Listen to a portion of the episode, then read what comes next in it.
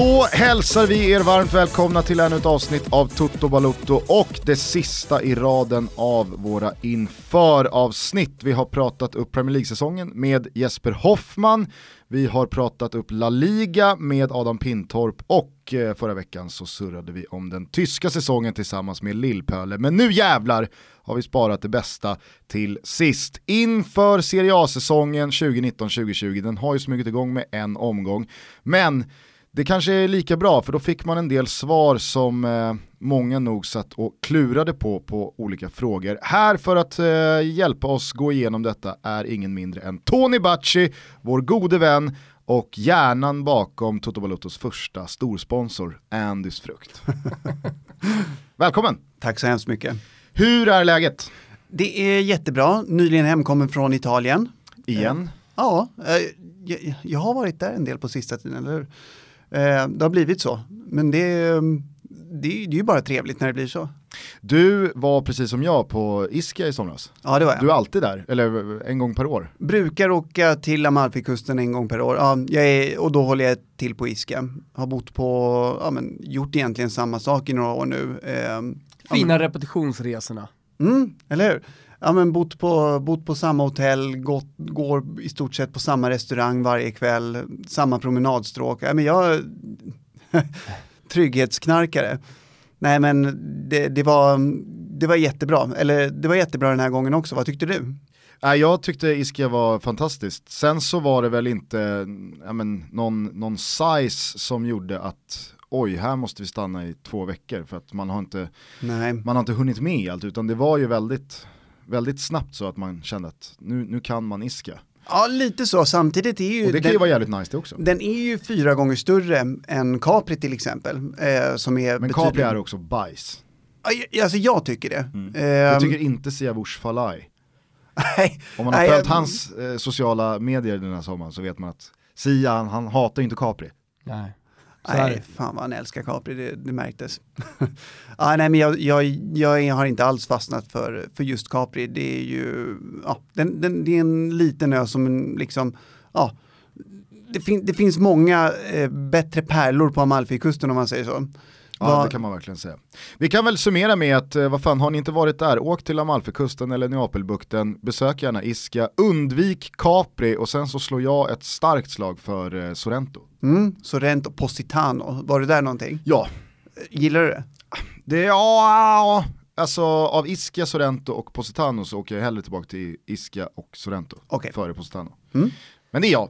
Som ni hör så kommer vi att knarka Italien det här avsnittet. Alltså vi kommer slänga oss med eh, italienska begrepp. Det kommer bli idiomer och... Eh, bara såhär okynnesrapa ut sportchefer. Fan, om inte jag ska sjunga en hatramsa om alla lag så fort de bara nämns. Det kommer bli olidligt för alla jävla anglofiler där ute. Och det älskar jag, för en jävla gångs skull så ska jag få sitta här och prata om den italienska fotbollen hur jävla mycket jag vill. För ja. en gångs skull. Exakt. Det ska bli, det ska bli fint. Jag tycker att du, du har förtjänat. Jag håller fan igen. Här. Det ska ni veta där ute. Alltså. Jag håller igen. Jag tänker på det hela tiden. Ingen Italien. Alltså, så blir det. Men du har ju aldrig långt till Italien parallell, eller? Nej, det har jag inte. Har jag, inte. Jag, jag, ty- jag tycker snarare att du förtjänar ibland cred för att du hittar röda trådar från det vi pratar om som absolut inte har med Italien att göra. till... italienska ja. referenser. Ja. Men, jag tror det är därför folket älskar mig. Eh, jag beskrev dig som eh, kul och bra på Twitter samt interista. Är det någonting annat man behöver interista veta? Interista pezzo di merda! Härligt. Är det någonting annat man behöver veta om Tony Bacci innan vi nu ger oss av? Ja, men det skulle väl i så fall vara att jag är den ständiga gästen i den här freakshowen som är att befinna sig i Christian Borells huvud som han kallar Kilometridamore. Just det. Eh, Jag är väl inte den, den andra halvan så, för att Kilometridamore det, det är Christian Borells show. Men sen något år tillbaka så är jag den ständigt återkommande gästen i alla fall. Så, och jag försöker att, försöker att bidra med mitt och kanske lätta upp stämningen där eh, lite grann. Hans, eh, han körde ju monologer innan. Mm. Eh, det, var en, det, är underbart, det var en stark tid. Mm. Ja. Eh, Birriskt att köra monologer i en podd. Ja, ja. Nej, men så att där försöker jag liksom eh, bidra med mitt och kanske, kanske lätta upp stämningen en aning där när, när han blir lite för smal. Ja, alltså för alla som älskar både italiensk fotboll men kanske framförallt Italien i, i stort, så rekommenderar vi varmt Kilometridamore med Christian och eh, Tony. Handen på hjärtat, om du mm. försöker liksom bara zooma ut procentsatsen på det som handlar om fotboll och det som inte handlar om fotboll. Alltså jag försöker göra ett, alltså försöker få det till att, och det försöker Christian också, att få det att handla så lite om fotboll som möjligt. Alltså vi, vi vill ju att introna ska vara långa, att de bara liksom ska dra ut på tiden, att det ska bli mycket mat, att det ska bli mycket Italien, det ska bli mycket så här gamla maffiabossar som inte har blivit infångade än. Eh, det vill vi att det ska handla om. Sen så... Latitanti. Latitanti. Säger man inte det? Eh, om eh, eh, gamla maffiabossar som inte är Jo, precis, ja, precis. Bra, jag, jag känner att jag bör, måste komma igång med begreppen. Bra start, Hoppa. Ja, jag älskar det alltså. Jag älskar det. Fick in en jobb direkt. Jä- för, för jävlig ska jag vara idag, sorry. Fortsätt. Mm. Äh, men i den bästa av världar så är det väl fifty-fifty. Eh, sen tenderar den där jävla fotbollen att ta över lite grann och det blir lite för mycket fotboll för min smak. Nej, men det, det är... Ja, det är... Mitt, mina favoritavsnitt av Kilometridamore, det är när det blir föredömligt lite fotboll. Mm. Då eh, tror jag nog ändå att vi ska sikta på någon slags motsats i det här avsnittet. Ja, men det, be- det behövs ju. Ibland så behöver man prata fotboll också. Och jag tycker att vi börjar i ditt kära Inter då, som avslutade den första omgången genom att spöa på Lecce hemma med fyra noll. Romelu Lukaku, eller Lukaku som Husfeldt eh, återintroducerade mm. för de svenska öronen. Fick ju en smakstart, men det var väl egentligen en nyrakad Kandreva som stack ut allra mest där mm. ute på högerkanten. Verkligen. Han, eh, jag skrev ju det på Twitter ganska tidigt in i matchen, så här, sjuk på nyttfödelse. Eh, jag hade ju sett det redan på försäsongen att, ja men dels att, alltså man kunde ju vänta sig det lite grann, för Conte och Kandreva har ju alltid haft någon typ av relation med varandra, alltså sen italienska landslagstiden. Eh, Kandreva har ju egentligen aldrig spelat så bra som han har gjort under Conte. Så att jag hade det lite grann på känn att, han, att Conte skulle välja att satsa lite grann på, på Kandreva. Men, men att han har gått så här bra som han har gjort under försäsongen, det, det är ju en överraskning för alla som såg honom liksom springa runt som en yr höna och slå inlägg under förra säsongen. Nu, nu, var det ju, nu är det ju liksom en fantastisk insats på hela kanten så där som som Conte vill ha sina, sina yttrar, och naturligtvis kryddat med det där jävla målet. Mm. Ja, men det är intressant också. Så här, såg man Kandreva som blev ett hatobjekt i interkretsar, eller kanske inte hatobjekt men hackkyckling, för det är en bra människa. Det, det mm. upprepar ju alltid folk. En bra fotbollsspelare men en ännu bättre människa. Han, blev lite, han blev lite vad Antonio Valencia blev för Manchester United-supportrar. Ja, alltså, kan man säga. Ja, men, det går inte att ogilla honom, ja, men, och så men så, för länge är det för dåligt, ja, det är för många inlägg som inte hittar rätt adress. Ja, men det var ju det första... som var grejen, fastna på första inlägg som inte hittar rätt adress, och det jag tyckte, det var ju hela paletten som Kandreva visade upp. Om, om man bara tar inläggsdelen som mm. har varit det, det, det mest irriterande med Kandreva under hela den förra säsongen, eller de senaste åren. Ja, så hade han snett inåt bakåtpass, han hade inlägg på bortre stolpen, och framförallt så satte han ju allt på läpp. Mm. Och det är så jag minns Kandreva från Lazio-tiden. Alltså Lazio-Kandreva slog ju inte bort en passning liksom. eh, och det, nu kanske jag överdriver den lite, men jag tyckte att han var riktigt bra. Jag förstod att han kom in i landslaget, jag förstod att det fanns intresse från större klubbar, eh, men, men den spelaren var ju tillbaka. Men, men det, var, det är ju en på nytt födelse rent självförtroendemässigt som man inte har sett liksom, på, på många år. Nej. På tal då om på nyttfödelse, om vi flyttar fokus från individen Kandreva till då hela, hela Inter som klubb. Är det eh, att ta i när man säger att nu är Inter på riktigt en titelutmanare? Konto har kommit och det är verkligen en ny vind som blåser genom hela klubben. Jag tror inte att man är titelutmanare redan i år. Eh, däremot så skriver jag under på resten. Eh, det är en ny vind som blåser genom klubben. Man, man vann på det kinesiska lotteriet. Eh, man fick in rätt, ägar, rätt ägarfamilj i Suning eh, som eh, har gjort en klok satsning. Eh, alltså byggt klubben på det sättet man ska bygga klubbar. Inte drivs, eh, om man jämför då med Moratti-tiden och eh, allt som har alltså har hänt sedan dess egentligen, så eh, det har ju varit en klubb som har ju varit i ett eh, skriande behov av ett ekonomiskt stålbad, att man har liksom fått rensa i leden. Det har man gjort. Eh, nu, börjar det, nu börjar det skörda frukt liksom, och ägarfamiljen vill, vill göra en seriös satsning och eh, nej men man, man, man gör väldigt mycket rätt just nu. Eh, amen, och, och tar in rätt tränare. Det, ni pratade för några avsnitt i något sammanhang om den här grejen med att eh, ta in en ny eh, tränare trots att det här skriande behovet kanske inte finns, eh, kommer jag ihåg. Och det är ju precis vad jag inte gjort nu. Alltså, man var väl inte så här supermissnöjda med det Spalletti pre- presterade, men det fanns chans att ta in Conte och då tog man den och var lite så här kinesiskt osentimentala. Då offrar man en tränare som inte har gjort bort sig på något sätt, men liksom, hej, nu har vi chansen att ta in Conte. Nu gör vi det. Vad hände förresten med Spalletti? Ingenting. Han har sabbatsår. Ja. Ett till. Ja. Han börjar närma sig eh, to- toppen av eh, sabbatsårligan. Ja. Nej, men framförallt det, det, det man känner med Spalletti efter Udinese-tiden när han var där och man började prata om honom som en stor tränare som skulle ta storklubbar och vinna titlar, är ju att nej, kanske, nej, han, han, han har nog inte det. Alltså han, han börjar bli lite som Ranieri var en gång i tiden. Mm. Så, så här, eviga tvåan. Gör det bra men når inte hela vägen fram. Och Conte är precis tvärtom. Alltså ta in Conte så vinner du. Mm. Och det är därför jag också skulle vilja säga att det inte faktiskt är en Scudetto-utmanare i mina ögon. Självklart så är de inte favoriter. Juventus är stora favoriter. De har en bättre trupp. De har mer spets. Allt det där. De har kommit längre liksom, i sin satsning. Men liksom... klickar allting här nu med Conte och man får vara skadefria på nyckelpositioner och så vidare, då, då tror jag ändå att, eh, att Inter är en eh, är en Scudetto-kandidat, och det kan vi återkomma till sen med Juventus, men det hand, jag tycker det handlar väldigt mycket om tränare i det här fallet också. Jag ser Conte som en betydligt vassare tränare än vad, än vad Sarri är, med all respekt för honom. Men jag tycker det är intressant det du nämner där om Suning, för att jag reagerade på det när Inter gör något av målen i måndags. Det kan vara efter Lukakus mål.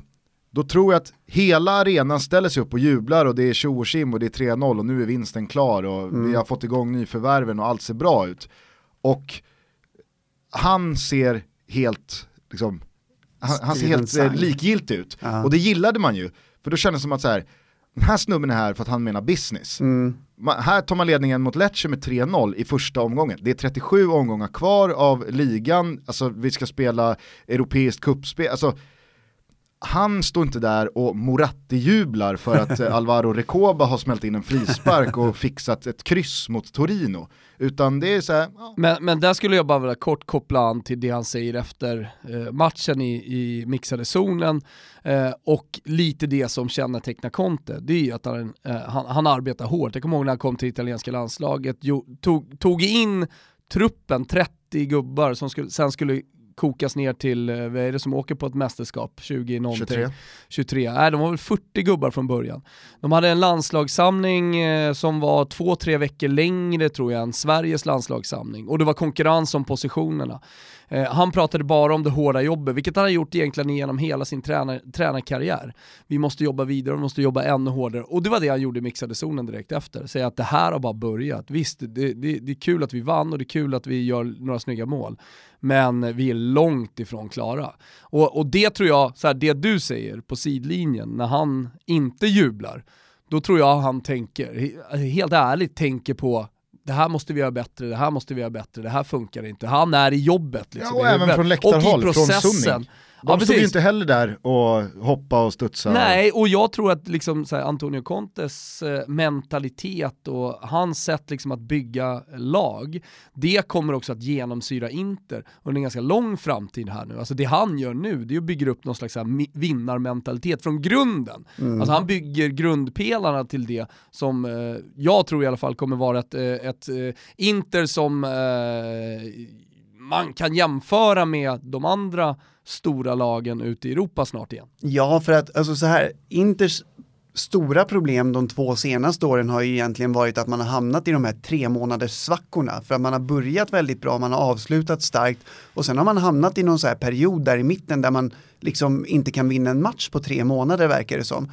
Och jag tror att Conte, alltså det finns inga garantier i dagens fotboll, men det är liksom, han är väl så nära en garanti man kan komma på att han krämar ut det mesta ur varje spelare och minimerar risken för en ny sån där svacka. Mm. Så, att, så att det, det tror jag liksom, därför tror jag att Conte är Inters klart främsta värvning den här säsongen, och, och då är det i ganska hård konkurrens ändå, för att man, man har ju gjort en, ett par stjärnvärvningar den här, inför den här säsongen. Nu, nu senast igår va? Igår mm. kväll så blev ju både Birargi och Sanchez klara. Mm. Alexis är klar nu. Ja. Klar, klar. klar. In, ja, inte bara inte, Bantan in... klar.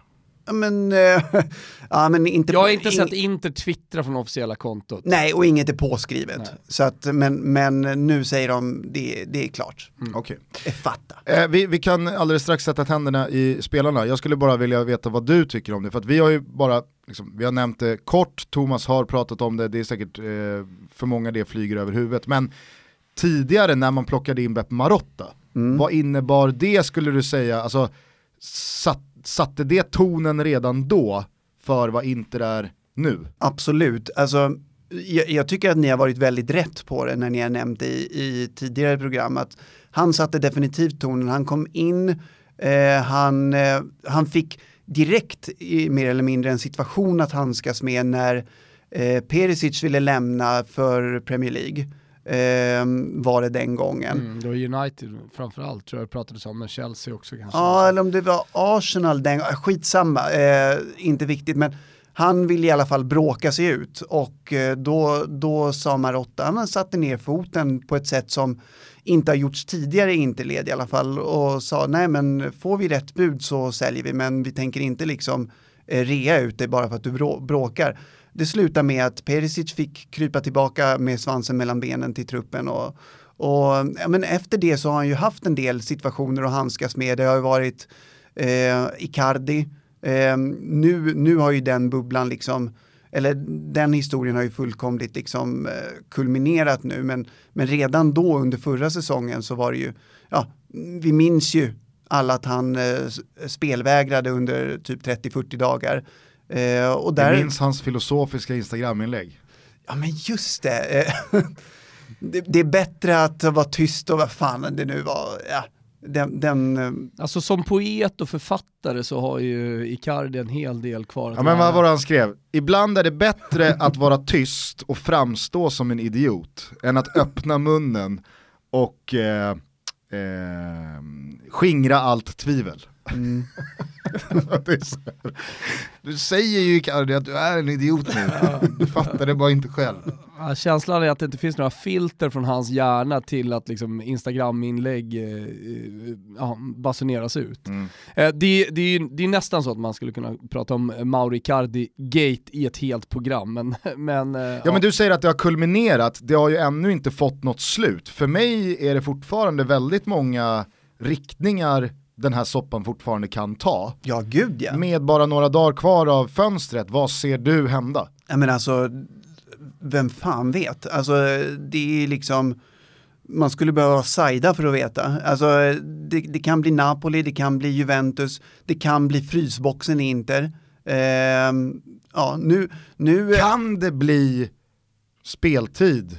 Och liksom att han kommer tillbaka in i värmen, eller är den dörren helt stängd? Alltså jag tror ändå det. Jag tror ändå det, att den det skulle är... jag också verkligen vilja säga, inte minst efter att ha hört Beppe Marottas ord också då, återigen efter Inter-Lecce-matchen. Alltså nu har ju Marotta gått ett krig mot Juventus, mer eller mindre hans gamla klubb. Alltså det har ju varit eh, ruskig alltså så här, tuppfäktning mellan Paratici och, och, och Marotta under hela sommaren. Mm. Alltså det, det har ryktats om att, att Inter mer eller mindre har låst Dybala kvar i Juventus, alltså att ja. Marotta liksom har på något sätt haft kontroll över den här situationen hela tiden också, att Juventus har varit irriterade. Men jag tycker att det är en sak här som, som eh, var, ja, men på något sätt eh, kanske signifikativ för liksom den här säsongen, det nya Inter med Conte, eh, Beppe Marotta, liksom hans lilla krig mot Paratici. När Interpubliken bara efter några minuter kör eh, Kinon Salta Bianco Nero, den som inte hoppar i svartvit. Vilket de normalt sett brukar göra mot Milan. Det här skrev Tancredi Palmeri bland annat på Twitter. Men, men liksom att, att hatramsan går mot eh, Juventus, det, det betyder liksom att eh, kriget här nu, det är mot Juve. Mm. Alltså vi går, vi går för Scudetton. Vi skiter i Milan som har halkat efter lite grann. Eh, och när Marotta sen också ställer sig i, i, i mixade zonen och pratar om Icardi och Wandanara. Hoppade han på läktaren? Nej, jag såg honom inte hoppa. Jag har aldrig sett Marotta hoppa. Då skulle liksom ögonen flyga upp i hjärnan. De där ögonen behöver lugn och ro. Ja, de behöver lugn och ro. Nej, men det jag skulle säga, när, när han står i mixade zonen och pratar om hela situationen så är han jättetydlig med att eh, det är Inter som bestämmer hur det här kommer sluta. Mm. Det är ingen agent, det är ingen spelare. För då hade Wandanara innan gått ut och sagt att jag pratar med Suning och eh, vi, vi vill stanna i Inter. Ja, och för han, hon, ja. hon har ju en, en det, det är så roligt för alla som inte vet det, så har ju hon en stående roll i eh, Tic Taca som är ett, ett program. Så hon sitter alltså varje söndag och pratar fotboll med bland annat då Cassano som är en ständigt återkommande gäst, och han lägger ju liksom ingen bomull emellan när han, när han, eh, ja, men när han pratar. Så att, så att det blir ju i stort sett bråk där varje, varje vecka, och Wanda är ju såklart i händelsernas centrum. Och, och nu i söndags, precis som du säger, då hade hon ju sagt att, hon hade inte sagt det så rakt ut, men hon hade sagt att ja, men kanske är det så att, eh, att Mauro har blivit ombedd att stanna, och kanske är det från någon som är högt uppsatt i klubben. Liksom. Och Marotta då i, på, i den här mixade zonen efter matchen liksom nämner ju Jung eller vad han heter, ja. presidenten i, i Suning, nämner ju honom vid namn. Så, så att han liksom tar, tar ju upp den och, och, och svarar på den och menar ju på att, liksom att nej, nej, nej här, här, det, det, det är inte hänt någonting, det är vi som bestämmer den här situationen. Så vart ser du det här ta vägen då? Nej, alltså, det, det, är som, det är precis som Bacci säger såklart. Alltså, jag ser det på exakt samma sätt. Alltså, så som det rapporteras ifrån i Italien. Det, det vill säga att man vet inte. Det kan bli, Fast kan bli, tror ni att det är favorit det, på att han lämnar innan fönstret stänger? Igår kom det uppgifter, jag kommer inte ihåg vem det var som skrev, men det kom uppgifter från någon trovärdig eh, journalist där nere eh, om att det någonting har hänt med Juventus. Alltså så här, eh, mellan Inter och Juventus. Att det kanske har öppnats upp lite däremellan. Ja, så att vi får se. Paratici och Marotta pratar igen mm. eh, tydligen, och bara det är ju ett, ett steg framåt, för de har ju inte, de har ju inte pratat med varandra tidigare, de gamla bästa vännerna. Men, men alltså så här, det, det jag inte har förstått under hela den här tiden, det verkar ju vara så här, Juventus verkar vilja bli av med Dybala. Inter, ah, alltså det vill de. Ja, Inter verkar vilja bli av med Icardi, det vill de. Mm. Eh, varför, alltså Varför inte göra det där jävla bytet rakt av? Alltså, vem, vem förlorar på det? Mm. Alltså... Det är två fantastiska spelare, absolut. Och sen så är det, kanske, det kanske är rädslan som tar över där. Tänk om han blir bättre än han. Då, är det, ja, men, mm. då, då undviker man ett sånt scenario om man väljer att sälja till en annan klubb. Samtidigt så är det ju knappast som att byta Cannavaro mot Fabian Carini. eh, för den som kommer ihåg den referensen. Eh, alltså... Cannavaro spelade i Inter, hade väl inte gjort någon så här dundersuccé, bytte honom eh, mot i och för sig lite pengar och en eh, tredje målvakt i Juventus, Fabian Carini från Uruguay. Eh, alla vet ju hur det gick. Cannavaro blev Ballon d'Or-vinnare. eh, Carini, ja, vad gör han idag? Den som kan svara på den frågan heter väl förmodligen Gian D'Alaba. Jag måste bara fråga dig innan vi släpper Icardi. Vad känner du som supporter gentemot Mauro Icardi? Alltså, det har ändå varit en av klubbens absolut bästa spelare de senaste åren. Han har öst in mål, han har vunnit skytteligan, han har haft lagkaptensbindeln. Alltså, vad, vad känner man som supporter? Är det hundra procent fuck off om man vill aldrig mer se honom, eller finns det ett känslokval här? Mm. Ja, den, den, är, den är tuff. Jag, jag tror ju inte, jag tror ju innerst inte att Icardi är en dålig människa. Jag tror att han är otroligt Har, har otroligt dåliga rådgivare vid sin sida. Eh, och jag tror att han är ganska vilseledd. Men med, med det sagt så, fan, han är tjugosex år och har ett eget ansvar i allt det här. Så att, eh, nej, alltså jag, jag har inte många känslor kvar. Framförallt så tycker jag han är alltså fruktansvärt korkad. Vad fan? Alltså nu... Han har tackat nej till i stort sett allt. Han vill stanna i Inter. Jag, jag, jag fattar inte. Han är, han är alltså beredd... Inter kommunicerar klart och tydligt att du kommer att hamna i vår frysbox, och ändå så vägrar han lämna. Alltså, han sabbar ju sin egen karriär deluxe, och mm. jag fattar inte hur, hur man kan vilja göra det. Och grejen är ju att Conte är alldeles för stolt. Eh, han har alldeles för bra koll på situationen och truppen. Nu kommer Sanchez in, som vi sa. Lukaku såg jättefin ut första matchen. Ja. Eh, så, så han... Han kommer ju aldrig vika sig i det här. Nej, alltså när alltså... han lämnade kvar Icardi i Comosjön när resten av laget åkte på International Champions Cup och träningsläger och alltihopa, då, då, då hade Conte bestämt sig. Icardi hade möjligtvis en gnutta förhandlingsläge där i början av sommaren när Inter inte verkade få igenom någon av sina ansfa- anfallstransfers. Eh, alltså Lukaku eh, det, det gick Dzeko. i stå, Dzeko gick i stå. Allt verkade gå i stå. Man började prata om liksom Leao som sen gick till Milan och sådär. Då, då hade Icardi eventuellt någonting att säga till om. Då hade det kunnat utvecklas till en situation där Inter var tvungna att svälja sin stolthet. Nu, jag kan verkligen inte se det hända. Av alla fantastiska nyförvärv då, så vi kan väl bara nämna några. Diego Godin, eh, Romelu Lukaku, Alexis Sanchez säger vi nu är klar. Eh, Stefano Sensi har anslutit, Barella. Mm. Vilka...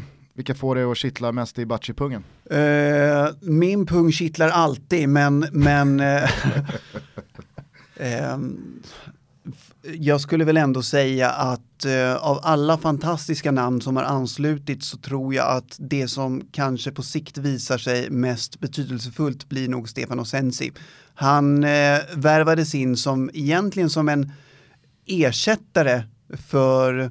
Eh, Marcelo Brozovic, alltså, som, alltså att kunna lasta av honom när, när han inte kunde spela, för att det var ju så Inter förra året, alltså ett, ett stort problem med Inter förra året, det var att man blev alldeles för beroende av världens bästa spelare Marcelo Brozovic, eh, som, ja men de matcherna när han var ur slag eller när motståndarna var vettiga nog att plocka bort honom eller när han var avstängd, då blev Inter otroligt begränsade i sin speluppbyggnad.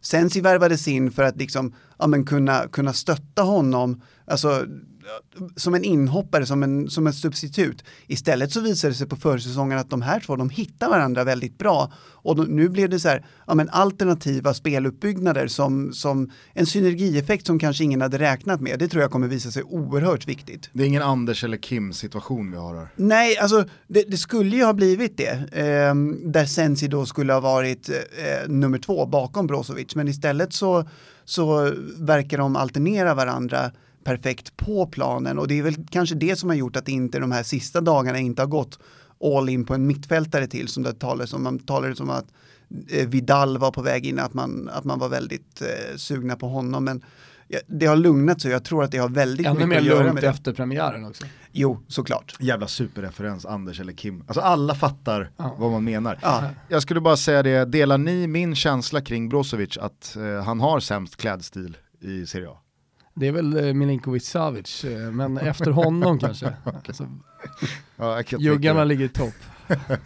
eh, finns det något annat om nyförvärven du vill prata lite Nej, extra om? Men jag, jag tycker att situationen med Barella är intressant. Han fick hoppa in i den här matchen. Jag tyckte han gjorde ett jättepickt inhopp. Eh, han eh, vann ett rött kort, höll jag på att säga. Men, ja. men det var hans löpning, hans eh, aktion som ledde fram till att... Eh, Det blev rött kort på en Lecce-spelare som jag glömde bort vem det var. Men, eh, och, och jag tror att så här, på sikt, jag vet inte hur lång tid det kommer ta, om det kommer ta en match eller två matcher, men då, då får nog Vecino stå, stå, stå till sidan. Ja, det tror jag också. Och eh, mittfältet kommer formeras av Stefano Sensi, Brozovic och, och Barella. För ju, det jag såg av honom förra året i, i Cagliari är fullständigt, ja, men det är helt otroligt. Alltså, han, ja, landslaget. Han, ja, precis. Alltså, i Cagliari, I Cagliari så lyfter han ett helt lag. Så ung som han ändå är. Mm. Hans första riktiga seniorår. Det, det, det är bara det. Han blir ledaren på planen. Han visar att han har en karaktär också.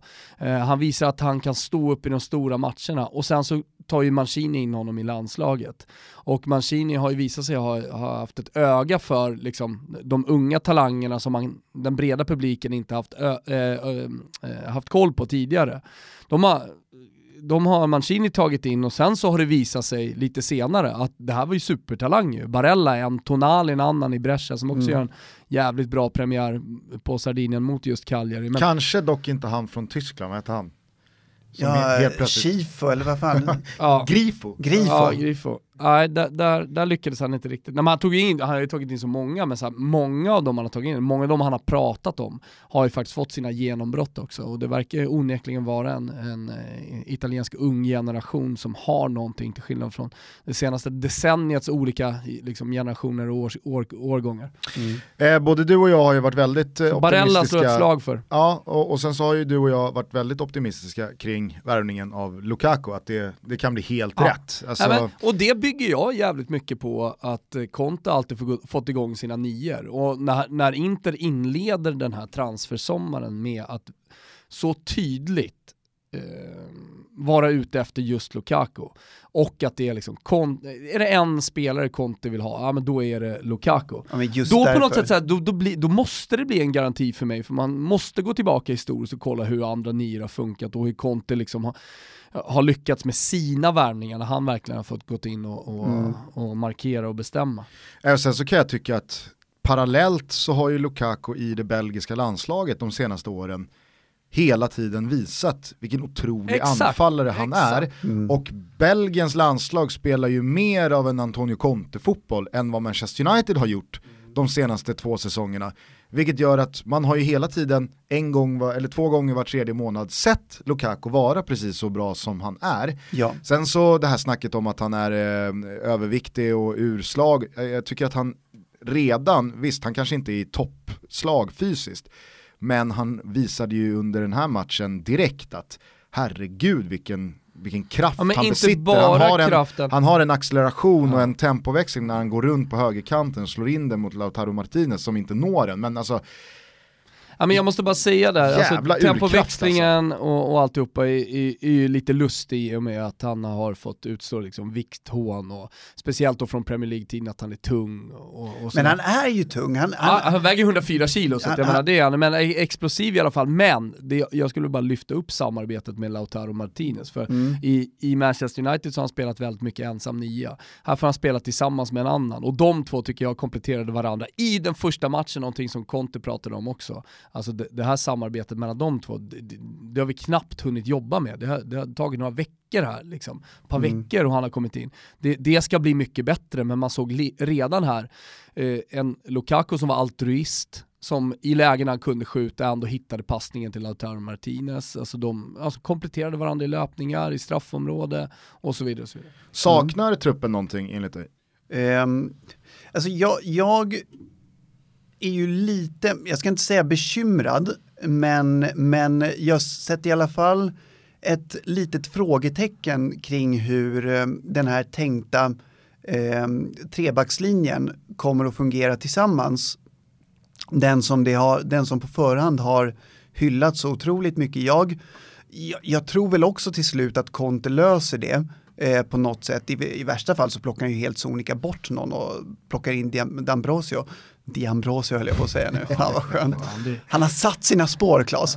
Eh, men men jag, jag tror ju att på förhand så är alla tre eh, De Frey, eh, Skriniar och Godin är ju kanske lite för centrala för att, för att vara så här optimala eh, att fungera tillsammans alla tre.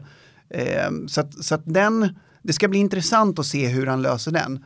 Eh, ja, men sen, sen i övrigt så, så nej, jag tycker inte att truppen saknar någonting. Jag tycker man har löst bredden på mittfältet eh, på, ett, eh, ja, men på ett bra sätt. Sen, sen hänger ju ganska mycket på eh, ja, men vad de presterar där uppe, vad Lukaku gör. Eh, för att jag menar... Vad, vad han än gör, jag menar han kommer ju inte han kommer inte ge Inter en dimension de tidigare har, har saknat, för att de har ju alltid haft de har ju alltid haft den där tjugo-målsgarantin i Icardi, så att han kommer ju inte, alltså om Lukaku gör succé då har han egentligen bara gjort någonting som Inter redan har ju, mm. haft alla år. Vi är denna vecka sponsrade av Klarna, och Thomas, jag tycker det är väldigt roligt av Klarna att ge sig in i V A R-debatten. De har ju fattat att det går att belysa allt bra de gör mm. genom att peka på V A Rs brister, och där är ju du och jag först i ledet att eh, haka på Klarna. Ja, verkligen. Alltså, VARs brister, de är ju uppenbara. Däremot så kliver ju Klarna in här med ett väldigt tydligt budskap som man gillar. De, de, de pratar ju om, alltså de pratar man inte om, de gör. Betala senare. Alltså man betalar först när man vet att sin leverans är okej. Okay. Och sen så att varan har kommit fram, att det är rätt vara, att det inte är något fel på varan. Och om det blir fel så är det då väldigt enkelt att returnera med Klarnas app. Det innebär också att om man köper till exempel ett par snygga höstsneakers på Stay Hard eller liknande, men är osäker på vilken storlek som passar bäst, så kan man köpa flera storlekar, prova hemma och sen så betalar man bara för de som man vill behålla och skicka tillbaka de andra. Alltså det, det här är möjligheter som Klarna skapar, förstår jag menar? Helvete vad smooth allt det där låter. Klarna är smooth, Gusten. Det som var borde vara. Klarna får nämligen varje beslut spot on. Och det är väl vår förhoppning att VAR någon gång ska kunna jag uppnå. Hoppas det. VAR, kolla på Klarna. Vi säger stort tack till Klarna för att ni är med och möjliggör Toto Balotto. Du ser dem dock inte som en titelutmanare. Det gör Thomas. Vad, vad, vad ser du för säsong framför dig då? Ja, men, ser jag i stort, där, där ser jag väl så här att ja, det här året är väl pallen ganska given på ett sätt den inte har varit tidigare. Eh, sen återstår det att se i vilken ordning. Däremot så ser jag att Juventus fortfarande är minst lika klara favoriter som, eh, som tidigare. Eh, jag tror att liksom, ja, men, det är alltid ett litet riskmoment när man byter tränare eh, när man, eh, ja, men, och när man byter spelsystem. Nu har man dessutom fått in Sarri och jag tror alltså, en taktisk tränare som, som Sarri med mycket nya mönster att lära sig. Det, det gör ju att Juventus spel kommer, det, det är ingen chock om Juventus spel kommer halta lite grann under hösten. Det, det tror jag inte. Men, och, och i vanliga fall skulle det kunna vara ett hot mot, mot en eventuell eh, nionde scudetto. Men i just den här årgångens Juventus så finns ju en viss Cristiano Ronaldo som är ja, men en garanti på att liksom, målen kommer att komma även när, i, i situationer där, där spelet haltar. Och på lång sikt så tror jag att Sarri kommer att ta Juventus till nästa nivå. Och under den tiden Juventus inte befinner sig på nästa nivå, ja då är Cristiano ensam tyvärr en garant för att, för att man inte kommer att tappa poäng. Mm. Smörgsinnet, tyvärr där. Ja, det, ja men, vi alla. Så är det. Nej, men jag, jag kan tycka att det är lite, lite märklig, vad ska man säga, ambians kring Juventus i och med att de dels inte har gjort någonting på transfermarknaden senaste sex veckorna typ. Utan de satte sina spelare relativt tidigt. Delikt kom i juli, Rabiot kom i juli och så vidare. Ramsey. Ramsey var klar redan i, i våras och så vidare. Så att det, det har funnits ett stråk av att Inter och Napoli och andra klubbar har agerat nu i augusti som har gjort att man känner lite så här, fan, vad ska, ska Juventus, vad ska, vad ska de göra? Fast de redan har allting på plats och Sarri var på plats mycket tidigare än man kom jo, men, till, till Chelsea och så vidare. För att krydda det du säger så har man ju dessutom då haft en situation där i Higuain eh, har kommit tillbaka och där eh, publikfavoriten Dybala har varit på väg bort. Mm. Eh, och så så att då, då har ju istället för att man som i andra klubbar, som i Inters fall då när Lukaku kommer och Sanchez kommer och, och andra spelare eh, d- när, där det blir väldigt så här, ja, men positivt, optimistiskt bland supporterna så har det snarare då varit lite skepsis. Hur tänker vi här? Ska vi göra oss av med, med, med honom? Och därför har de senaste veckorna liksom präglats av det i, i Juventus-lägret så att säga. På men piazzan fin- i Turin. Finns det, finns det någon Turin anledning till att, jag vet inte, tro att det här Juventus går in i säsongen sämre än vad man var i fjol? Nej men alltså anledningen är ju i så fall tränarbytet. För att det är alltid väldigt eh, eh, nej men ovisst tycker jag när man byter tränare. Det var det när Antonio Conte lämnade och Max Allegri tog över. Max Allegri tog över dessutom då efter någon säsong med Milan som inte hade varit speciellt uppåt. Det kändes väl inte riktigt som en så här, men ska, ja men ska Max Allegri ta Juventus till nästa nivå? Jag tycker att man känner lite samma sak nu med Sarri. Eller jag gör det personligen. Så här, ska, är Sarri en vinnare? Är han en tränare, som Tony säger, som, som eh, inte bara spelmässigt men även resultatmässigt kan ta Juventus till nästa nivå? Och då pratar jag såklart om Champions League eh, i de stora matcherna. Eh, och, och där menar jag bara, där måste man nästan bara, oavsett vad man tycker så måste man ha en liten tveksam, tveksamhet, kanske är fel ord, men du måste i alla fall ta höjd för när du diskuterar Juventus att det f- finns faktiskt risk här också att det inte går bra, att han inte sätter det. Eh, för det är en ny miljö för, för Sarri. Han har aldrig varit i den här eh, extrema vinnarmiljön tidigare. Det skulle mycket väl kunna vara så att det lyfter honom också till, till nästa nivå, att det gör honom till den här vinnaren. Men eh, en liten brasklapp i alla fall för, för att det, det, det också inte är en perfect match att Sarri kommer till Juventus. Eh, och därför vill jag ändå hålla eh, både Napoli och, och, och Inter som, som titelutmanare. Eh, jag, jag vill se det här först, eh, framförallt så här. Mm. En, en eh, chockad Delikt satt på bänken i, i premiären. Ja. Ser du honom ha det lite, eh, ja men, eh, ha en höst framför sig där han ska smygas in i Juventus, eller förväntar du dig att han ska gå rakt in och, och vara en ledare direkt på plats? Han borde ju göra det. Alltså han borde gå rakt in, det tycker jag. För att jag tycker att vad han visade i fjol i Ajax, eh, ja, men plus vad Bonucci visade i fjol i Juventus, det borde ju egentligen bädda för att det ska gå in mer eller mindre direkt. Däremot så tycker jag inte han har imponerat speciellt mycket de matcherna jag sett honom på försäsongen. Så att med, med det i åtanke så var det väl kanske ingen chock för mig att han började på bänken just den här matchen. Men, men jag tror att om för Juventus bästa så bör han eh, gå in i den här startelvan så fort som möjligt. Håller ni båda Juventus, ja, på Tony låter det som det, men du, håller du fortfarande Juventus som favoriter? Absolut. Jag vet att du har ju i din eh, långtidstrippel hos Betsson då att Juventus inte ska mm. vinna och att eh, nej, du, men det är ju odds därefter en... såklart också att absolut. Juventus inte ska vinna. Så nej men eh, alltså... Är, är, är det att du greppar efter halmstrån i vad som inte talar för ytterligare en ligatitel, eller är det någon nej, men, eh, om man kollar på jämn de, fördelning de, de, i så här, hur du står på de olika fötterna? Ja, men så här. Kolla på de två främsta titelutmanarna den här säsongen. Alla liksom Leicester-scenarier åt sidan. Inter och Napoli. Vilka tränare sitter på, på tränarbänkarna där? Det är Antonio Conte och det är Carlo Ancelotti. Alltså det, det är två tränare som vet hur man vinner ligatitlar. Mm. På Juventus bänk sitter Sarri.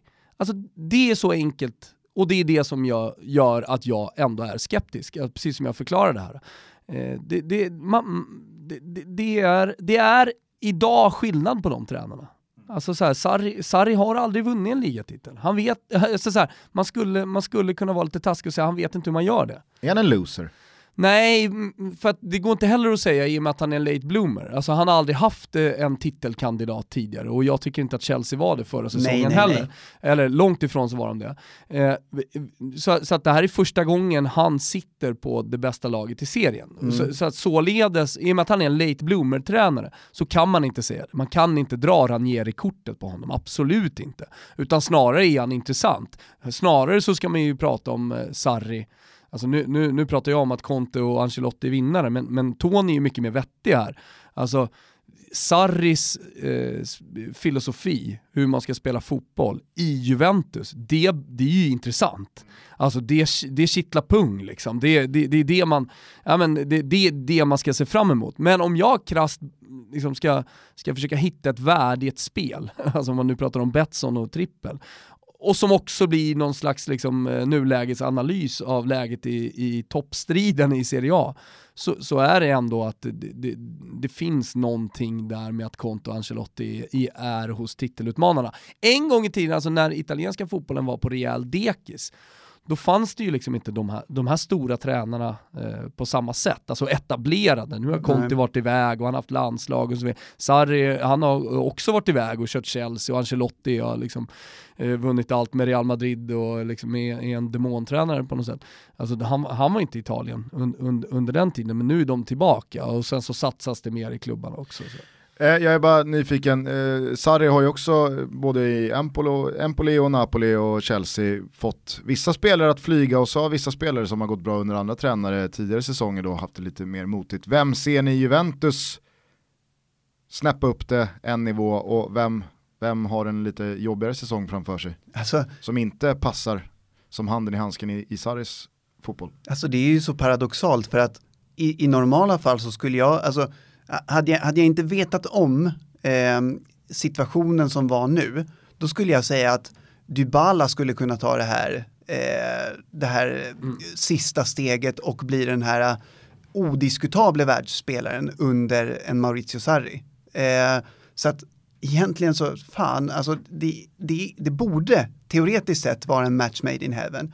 Jag tycker även att man har kunnat läsa mellan raderna eh, när Sarri har pratat under försäsongen att eh, det här med Dybala, det är egentligen ett, eh, ja, men ett, ett beslut över hans huvud. Eh, att om han hade fått som han ville så hade han spelat Dybala och, och gjort någonting bra av honom. Ja. Och för att underbygga det Tony säger, så har ju exakt den spelartypen funkat och flygit väldigt bra under just Maurizio Sarri. Ta till exempel då Mertens i, exakt vad jag tänkte på. i, i Napoli. Eh, som eh, blev ett alternativ, eller så här, han, han blev en nödlösning eftersom eh, Milik var den enda nian och han skadade korsbandet. Då fick eh, Mertens kliva in som falsk nia, fast han blev ju nia. Mm. Eh, han var egentligen inte falsk nia, det var ju bara, man sa ju det bara för att han var kort och teknisk liksom. Men, men eh, i positionen så var han ju fan längst fram hela tiden. Nej men, eh, och, och Dybala tycker jag i alla fall är ett snäpp upp som nia en, en, alltså från Mertens. Ja. Nu har han ju ryktats eh, en hel del out, men tror ni som jag att Mandzukic kan få det lite jobbigt att behålla sin position som någon slags kultspelare som ändå har levererat på en jävla hög nivå under Allegri? Ja, jag ser inte riktigt... Jag ser inte honom passa in i, i, i Sarris sätt att spela fotboll. Nej, jag vet inte riktigt heller var han skulle få, få plats, men jag menar Mandzukic har ju, han har ju överraskat tidigare. Jag menar under Allegri så... genomgick han ju någon slags metamorfos och blev den här, ja men från, från egentligen en renodlad nia till någon slags eh, eh, ja men kantspringare, försvarsspelare. Mm. Eh, lite, lite ja, men så här, så... krigare på vänsterkanten. Ja, ja exakt. Eh, ble, genomgick ju den förvandlingen, blev ju en, eh, ja, precis som du säger, en kultspelare. Han blev lite Ola Lindgren i Bengans gamla landslag, han spelade mm. bara försvar. Ja, nej men eh, apropå sköna referenser. Nej men och, och, och på samma ton så tror jag att Douglas Costa kan få ett jävla uppsving. Ja, det tror jag också. Alltså, sen hamnade han lite på kant med Allegri, kändes det som också i sista säsongen, och så lite skador på det. Så blev det ju inte, han fick en explosionsstart i Juventus och man kände direkt att han skulle bli den injektionen som saknades lite grann med sin snabbhet. Eh, men eh, Nu, ja, nu, nu är han ju tillbaka där. Jag tyckte att han visade det första halvlek, eh, inte minst då mot, mot Parma. Men, men ytterspelare är ju sådana som har funkat under Sarri också. Mm. Eh, så, så att Douglas Costa är nog ingen dum gissning på en spelare som eh, kommer från en fin säsong.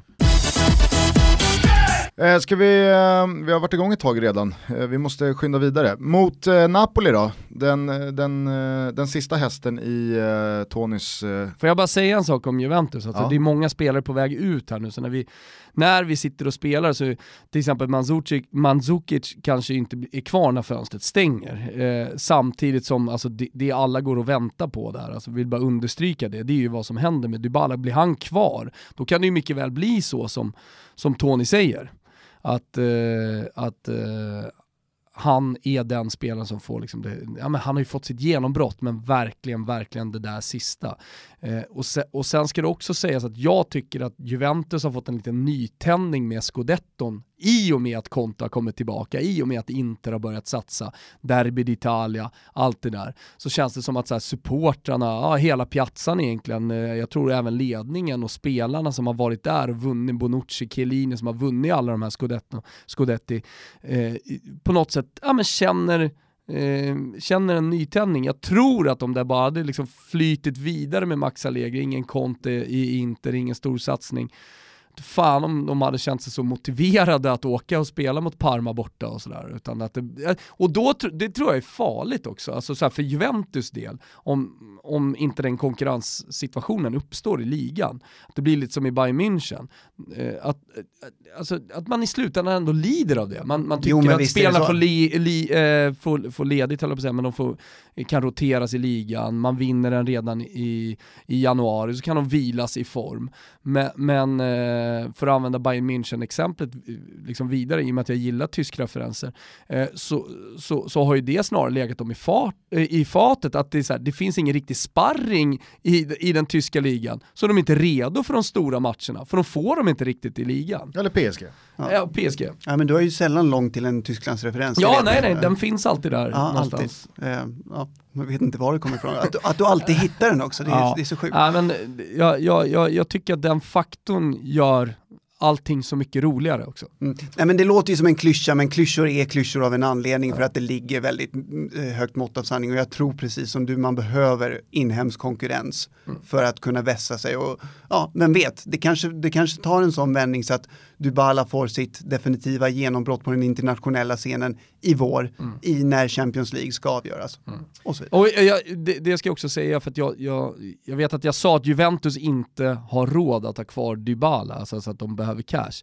Det var ju Il Sole twenty-four Ore, heter den så, finanstidningen i, i, i Italien. Eh, en journalist där som hade eh, då gått på djupet i Juventus ekonomi och menade på att man behövde en viss summa pengar, man behövde lösgöra eh, eller man, be, man behövde göra löneberget mindre för att liksom hantera financial fair play och, och alltihopa. Och därför då så var Dybala en måste-försäljning. Mm. Sen så har ju Nedved och Juventus-ledningen, och jag vet att många supportrar skrivit också så här på sociala medier, liksom gått ut och verkligen så tydligt varit emot att det faktiskt är som den här journalisten säger. Mm. Får jag bara fråga då, om det skulle bli så att Dybala blir kvar, mm. var lämnar det då Higuain? Ja, det är frågan. Eh, för att det ju hela tiden var, alltså en av dem behöver ju rent, alltså rent så, en behöver försvinna för att det ska vara liksom balans och lycka i truppen. Mm. Eh, så att, och lite ja. Ekonomiskt kan man säga också. Det är inte så att eh, Higuain heller är gratis. Nej, eh, nu i premiären så spelade ju Higuain eh, och Dybala var på bänken hela matchen. Så att, ja, nej. Vem fan vet? Mm.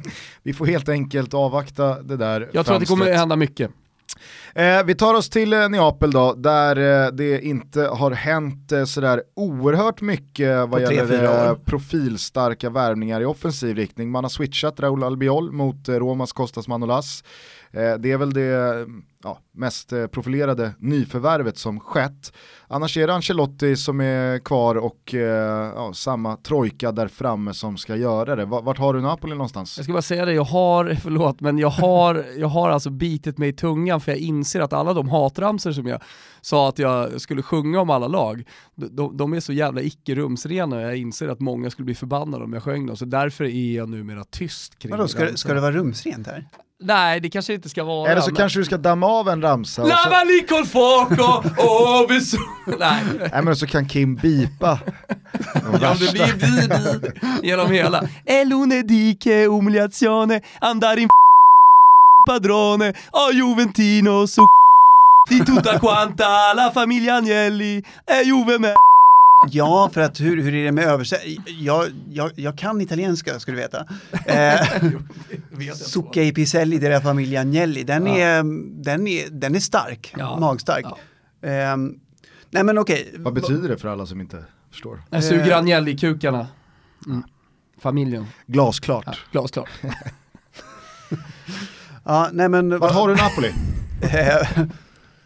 Det talas varje år om att Napoli inte gör någonting och att det aldrig händer någonting, och den eh, alltså kritiken främst kanske bland, bland de egna fansen mot Aurelio De Laurentiis, eh, alltså den växer sig starkare och starkare, och samtidigt är man där år efter år, man förlorar inte så mycket heller. Det här året tycker jag så här, man har gjort det smart, man, eh, alltså, man, man visste att, eh, alltså, att, att ta in Manolas. Eh, det, det är ju liksom en skräddarsydd värvning som kommer att, som kommer att gå rakt in och förstärka Napoli jättemycket. Eh, man kommer att eh, alltså man kommer bli en alltså man kommer bli en mur där bak tillsammans med Koulibaly.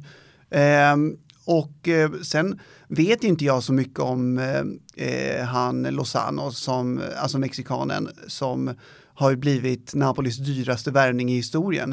Eh, men, men Ancelotti är ju helt nöjd och han basunerar ut att den här killen kan minsann spela på fyra olika positioner, vilket, vilket är en, i sig ett orosmoln för mig, men, men det är vad Ancelotti vill ha. Han verkar jättenöjd, han vill ha i tuttofare, han vill inte ha några specialister, säger han, han vill ha ett tuttofare, alltså de som kan göra lite allt möjligt. Och ja, men så här, Napoli Eh, har etablerat sig som en garanti i den italienska toppfotbollen, och bara det borde egentligen vara bra nyheter. Men jag pratade med Antonio Abizzo i ett Kilometridamore-avsnitt eh, om just den här saken, och han, han menar ju på att Napolis piazza är inte gjord sån. De tar hellre liksom eh, två tiondeplatser, tre säsonger i Serie B, en säsong i Serie C, och byter den mot en Scudetto, eh, mot att, eh, snarare då än att vara ett lag som har en identitet att man etablerar sig i toppen, men kanske samtidigt glider allt längre ifrån eh, ett Juventus eh, och är på väg att kanske bli omsprungna av ett, av ett Inter. För jag tror att det var vad som kommer att hända med Napoli på lång sikt. De kommer att fortsätta vara en, en en toppklubb i, i Italien, och, men, men däremot så tror jag att Inter satsar hårdare, och jag tror att Juventus, så att på sikt så tror jag att Juventus och Inter kommer dra ifrån Napoli lite grann, men att Napoli fortfarande kommer att vara eh, en etablerad toppklubb. Och den eh, säsongen stjärnorna står rätt så kan det smälla till. Precis. Sen får man ju se upp så att man inte blir Tottenham, så att säga. Eh, och att man blir en eviga trean, fyran. Nu kom de ju fyra förra säsongen. Eh, och det är vi väl medvetna om här i Toto Balotto. Eh, nej, men jag tycker ändå att de gör kanske den mest välkalibrerade transfersommaren. Alltså de, de hittar de eh, hålen eh, i, i startelvan eh, som man faktiskt eh, har haft eh, ett tag. Alltså Albiol i all ära, men han har inte varit en världs, eh, världsback. Manolas, han, han kommer in och liksom täpper till det där hålet, och att de, han dessutom ska kampera ihop med eh, Kappadoe, K två i, i försvaret. Det, det, det för mig liksom bildar ju ett mittlås som mer eller mindre är ogenomträngligt, för både väldigt följsamma dessutom och säkra, säkra med fötterna, tycker jag. Så att, men sen så har man den där fyra tre-premiären mot Fiorentina när, mm. när, när liksom det totala försvarsspelet ska sägas inte riktigt sitta. Det var inte riktigt Fortnox, absolut inte. Men sen är det tidigt på säsongen, man ska inte... Ja, jag, tycker, jag tycker snarare att man, man ska hantera Napoli i ett sånt här program utifrån hur det har sett ut på sommaren och utifrån liksom hur truppen ser ut, snarare än den första matchen, för att Fiorentina var ganska bra i anfallet där också. Jag tror inte allting riktigt sitter i, i, i Napoli ännu. Men, men eh, på tal om Chucky, kallas han för, va? Lozano. Ja. Eh, på tal om på Christian tal om Borrell, han älskar att säga ordet Chucky. Ja, det kan jag tänka mig, samtidigt som han har en chupa chupa i, i ena kinden. eh, nej men han, jag, tro, jag tror verkligen så här, okay, han är dyraste nyförvärvet i, under sommaren, men jag tror att han faktiskt kan lyfta eh, Napoli ytterligare, ytterligare ett steg. Jag tycker att han har det, jag tycker att han är så bra. Du som har sett den holländska fotbollen också, Gusten, vet ju om att det här är en spelare som har kanske ett snäpp till när han kommer till en större klubb. Precis, det, och... jag, ska, jag ska bara säga det, eftersom jag inledde här med att säga att man inte har gjort så jävla mycket i, i offensiv riktning. Mm. Man har ju såklart hämtat in då Hirving Lozano, som jag tror många kommer ihåg främst för att han sänkte Tyskland med sitt Mexiko i Sveriges grupp förra sommaren, men han har ju öst in mål i, i det P S V som har firat stora triumfer i Eredivisie senaste åren från sin ytterposition. Men det här är ju ett snäpp upp. Man har sett många spelare lämna Holland. Man har sett många firade ytterforwards lämna topplag i Eredivisie, gå till Italien eller England, och det, det går lite emot. Justin Kluivert är ett eh, ypperligt exempel mm. i Roma. Skillnaden där är ju liksom att han, han är en mexikansk stjärna. Alltså han, han levererar i landslaget, han levererar i ett, ett V M. Justin Kluivert är ju knappt torr bakom öronen. Alltså han har inte, han har inte gjort någonting. Han har varit mm. en stor talang i Ajax med ett namn på ryggen, tycker jag. Alltså det, det, om man nu ska jämföra de två. Karlsdorp. Det är lätt att bara säga så här, komma från, jo jag menar så här, komma från honom. Man får kolla på vad är det för karaktär som kommer, vad är det för spelare, vad, gör, vad har han gjort utöver P S V? Alltså så här, det, det, jag, jag tycker att det känns mycket mer eh, stabilt karaktärsmässigt, eh, Eh, erfarenhetsmässigt med Hirving Lozano. Är du kanske lite miniskeptisk till De Ligt då? Nej, men alltså det, ja, det är ja. det. Ja. det.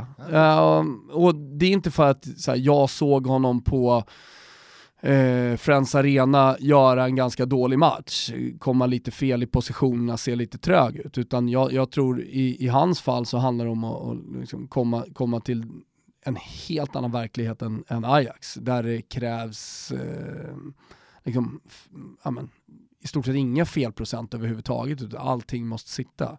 Eh, och, och att det, det, det blir någonting mentalt framförallt för De Ligt att hantera. Sen på sikt så, så har jag inga tvivel. Men, men den här säsongen så ska man nog vara försiktig med att döma honom. Jag såg några som redan var ute efter semifinalen i Champions League, där, där han kom sent i några... några situationer och, och menade på liksom att ja men fan, där såg man kanske någonting eh, som saknas i De Ligt. Ja, det har, det har ju faktiskt blivit uppenbart på försäsongen för Juventus också. Men det kommer han ju såklart rätta till. Han har Bonucci där, han har Chiellini där, han har, han har Sarri där och ja, men, så här, det, det, han kommer bli hur bra som helst för han har den talangen. Men, men jag tror inte man ska döma honom för vi, vi, vilket man är jävligt snabb på att göra. Ja, ja, och jag här, menar, han är, han är, han är nitton tjugo år. Han ska ju nu hantera att han har kostat sex hundra till sju hundra miljoner. Han ska hantera att Juventus, en av Europas absolut främsta klubbar som jagar Champions League-titeln år efter år, har handplockat honom från Ajax. Det är ju en ny verklighet att också kunna leverera i. Och det, det är klart att det, det, det tar nog sin tid för många. Men eh, bara för att återgå till, till Napoli snabbt. Ett, så tycker jag att Toto Balotto lyfter på hatten och säger grattis till Antonio Abizzo som nyligen har gift sig. Stort grattis. Eh, det, det, det tycker jag är väldigt roligt. Jag önskar honom all lycka i äktenskapet. Mm. Men då, håller du med Tony om att Napoli har positionerat sig som... Återigen en... kom en bröllopsinvitation bort. Det måste vara något fel med din adress. Be... Alltså. Ja, men jag tror att det är något med K tjugosex här. Ja. Mm. Eh, nej men håller du med Tony om att Napoli har etablerat sig som en topp tre garant? Det är fakta. Alltså, det, det, jo det... men ser du dem så, alltså, är det garanti på att Napoli kommer komma topp tre den här mer säsongen också? Mer eller mindre skulle jag säga det, absolut. Och, och, och den garantin kommer från Carlo Ancelotti, den kommer från de spelarna som faktiskt finns i truppen som, yeah. som gör så pass stor skillnad i de här matcherna som man verkligen måste vinna, så att det, det, det är jag övertygad om att de kommer ligga där. Det som finns emot i mitt huvud, det är ju att Napoli drar en mer rimlig Champions League-grupplott den här säsongen än förra och tar sig vidare, kommer in i en vår där det faktiskt går att uträtta någonting stort i Champions League. Alltså man ska ju komma ihåg att i fjol så, så hamnade man i samma grupp som Liverpool, P S G och Röda Stjärnan. Ändå är man i super pole position inför sjätte omgången, men åker mot, eh, mot Liverpool på Anfield. Jag vet inte, det, det är det enda jag kan liksom säga emot för att Napoli inte skulle segla in ganska lätt på en topp tre-position. Eventuellt att mittfältet ser lite tunt ut. Ja, samtidigt, Napoli drar väl inga rimliga Champions League-lottningar? Det, det är inte i deras D N A. Nej, och sen, nej jag vet bara inte, så... man har tappat Hamsik, man släpper Diawara. Jag tycker inte Hamsik var så jävla bra på slutet alltså. Nej, men det, jag vet inte, ni kanske säger emot. Jag är bara, när jag ser på Napolis trupp, vi pratade om att det finns några svagheter i Inters lag. Nej, det vet fan. Finns några svagheter i, i Juventus lag? Nej, det vet fan. Bredden på Napolis mittfält ser inte jag. Nej, det, det skulle vara det emot i så fall. Det, det kan jag köpa. Och jag håller med dig om att Hamsik har ju pikat och han lämnade säkert i, i rätt tid. Men det är ju en spelare som ingjuter både kvalitet men framförallt erbjuder alternativ breddmässigt. Diawara samma sak. Mm. Mm. Samtidigt hade det gått att hålla kvar en Hamsik i truppen som, som hade spelat var fjärde match. Nej, det är klart att det blir en, det blir en prekär situation. Men jag tror jag fortfarande ser... Napoli post Hamsik som ett litet svajigare lag mm, ja, men det, än Napoli med Hamsik. Det håller jag med om. Jag, jag ser helt klart den poängen. Men, men för topp tre tror åtminstone inte jag att det ska finnas några, eh, några orosmoln. Vilka lag bakom den här topptrion då ser du som mest intressanta för säsongen? Ja, alltså intressanta... Intressanta är ju en ganska mångbottnad fråga. Eh, för det finns ju intressant på ganska många sätt. Jag tror att... Eh, alltså rent, rent så så tycker jag att... Eh, att Lazio ser, alltså ser väldigt bra ut. Eh, jag tycker att man i...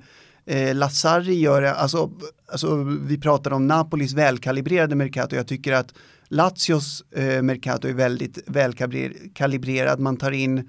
Eh, Lazzari på, på en position där Simone Inzaghi eh, uttryckligen har bett om förstärkning.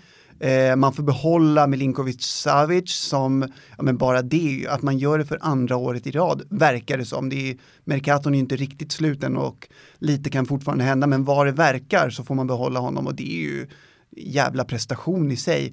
Så att jag, jag tror att Lazio blir livsfarliga i kampen om den där fjärdeplatsen. Eh, att man kommer ge, ja men förhandsfavoriten som jag ändå skulle kalla Roma eh, en, eh, en väldigt bra match om det. Eh, jag, tycker att, jag tycker att Torino ser väldigt intressanta ut trots den här Wolves-matchen som, som, inte, som eh, inte höll måttet. Tufft utgångsläge där ska vi säga. Det är retur under torsdagskvällen. Mm, Man två, ligger under med tre två. Precis, och har borta matchen kvar. Eh, nej men jag menar så här. Man har ett urstarkt försvar eh, och man har eh, den här toppduon Belotti-Zaza som, eh, ja, men som kommer att leverera vad, vad det verkar. Jag menar, jag tror att Belotti kan ta det här definitiva klivet det här året och Zaza har ni ju pratat om i, i tidigare avsnitt. Han ser ju, apropå på nyttfödelser, så ser han ut att vara en spelare som man, ja, men som han var tjugofemton tjugosexton igen. Och det är, det är bra nyheter för Torino. Så att de tycker jag ser väldigt intressanta ut. Sen intressanta på ett, på ett helt eh, annat sätt. Där, där har vi ju ditt Fiorentina, Thomas. Mm. Eh, de, de är ju värda jättemycket uppmärksamhet. Vad kallar man deras mercato? Vad man kallar deras mercato? Ja, men, alltså, om, om vissa lags mercato får stämpeln eh, välkalibrerad. Mm. Vad va, va använder du för adjektiv kring Fios? Nah, jag skulle nog säga revolution. Mm. Mm. Det är nog det bästa ordet. För att det är vad det har varit. Total revolution. Och det är inte bara i, på spelarsidan. Utan det, det gäller väl allt utom på tränarbänken. Mm. Ja, på tränarbänken också då. Eh, Montella. Alltså, alltså jag tror ju inte att Fiorentina kommer flyga i år. Alltså jag tror verkligen inte det. Men, men det pratas om Fiorentina igen. Och, och det andas optimism. Och det, alltså, man... man det är roligt att prata Fiorentina igen och bara det är väl bra nyheter. Alltså Commisso, säga vad man vill om honom, men jävlar vad jag älskar honom. Mm. Alltså, han, han, jag vet inte hur mycket han kan om fotboll. Alltså, det är oklart, men han kan ju bevisligen leda idrottslag. Mm. Eh, ja, men, och sen så här, Ribéry, nej jag tror att han kommer superfloppa tyvärr. Jag, jag, ser, jag ser liksom inte att han, alltså dels tror jag inte att han är i fysisk form och jag tror inte att han, jag tror inte att han har en plats i Montellas tre fem två. Eller vad fan ska Montella, var, var ska Ribéry spela i ett tre fem två? Alltså bara en sån sak. Alltså, nej, jag, jag, jag, ser, jag ser inte Fiorentina flyga i år, men alltså å andra sidan, vem fan vet? Alltså Chiesa kan lyfta vilket jävla lag som helst. Eh, jo, men om, man, om, man, om, man, om man pratar om Lazio i termer av att ja, men det, det, det, det, finns, det finns optimism att hämta i att man har fått behålla Milinkovic-Savic. Alltså, jag tycker ju att... Får jag bara sa, säga, fan, man får man, man, optimism, man får behålla Luis Alberto som bara flyger under alla storklubbars ja, radar. Som glömde bara, bort honom. Det är ju såhär Metsala, halvytter...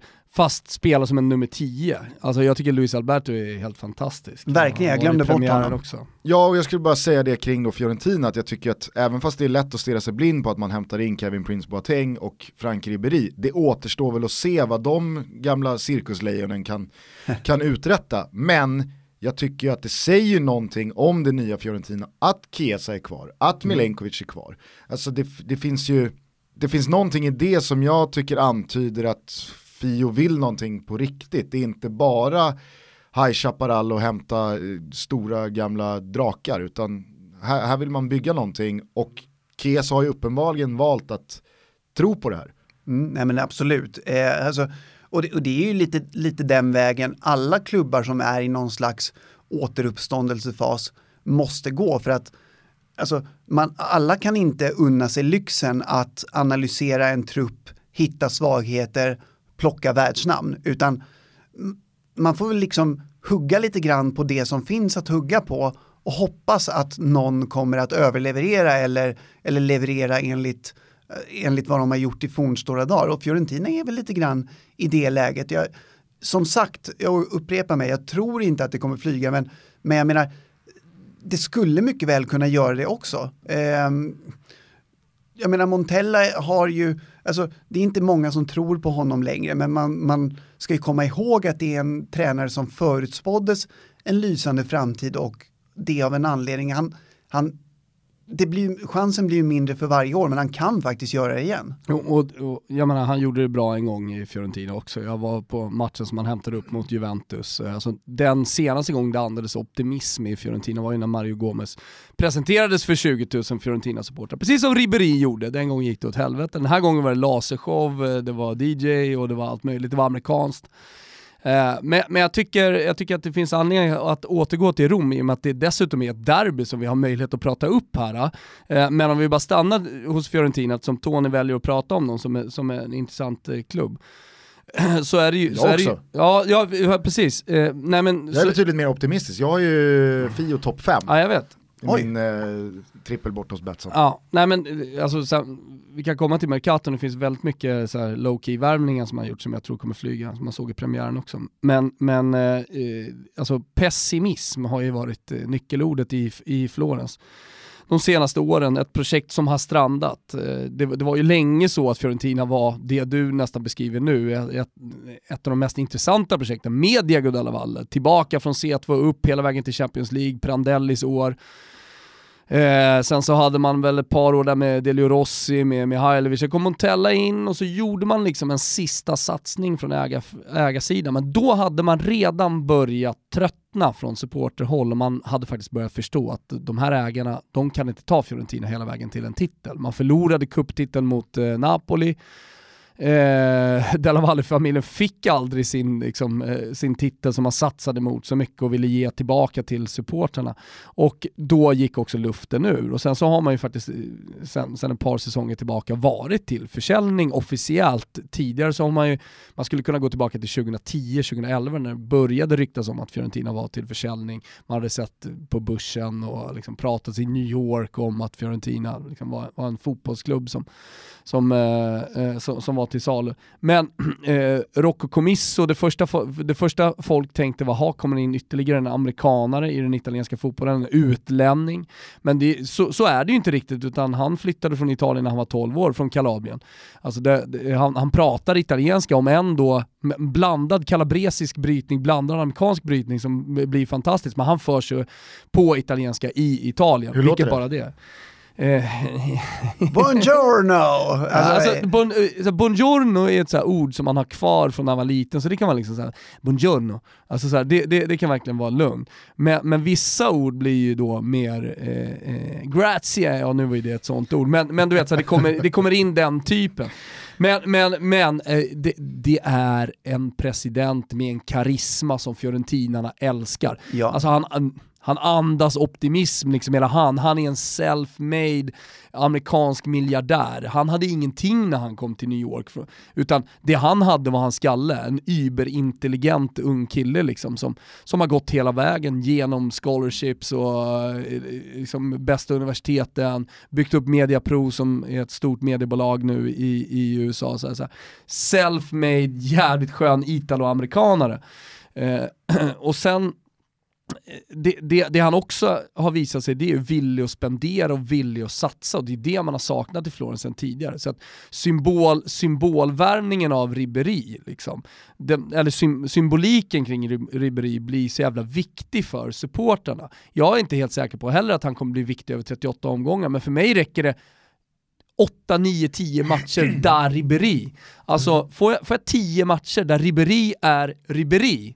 Mm. Då är det är gott nog för mig alltså, och då, då är supporterna nöjda också, för i de matcherna kommer han kommer han ha, göra kaos med motståndarförsvaren. Jag tror också att en spelare av Franck Ribérys dignitet, alltså när man tittar till C V, meriter, vad han har uträttat, efter en sån karriär med en sån status, med ett sånt namn, du går inte till ett lag som Fiorentina om du inte har tänkt att jag har jävligt mycket kvar att ge.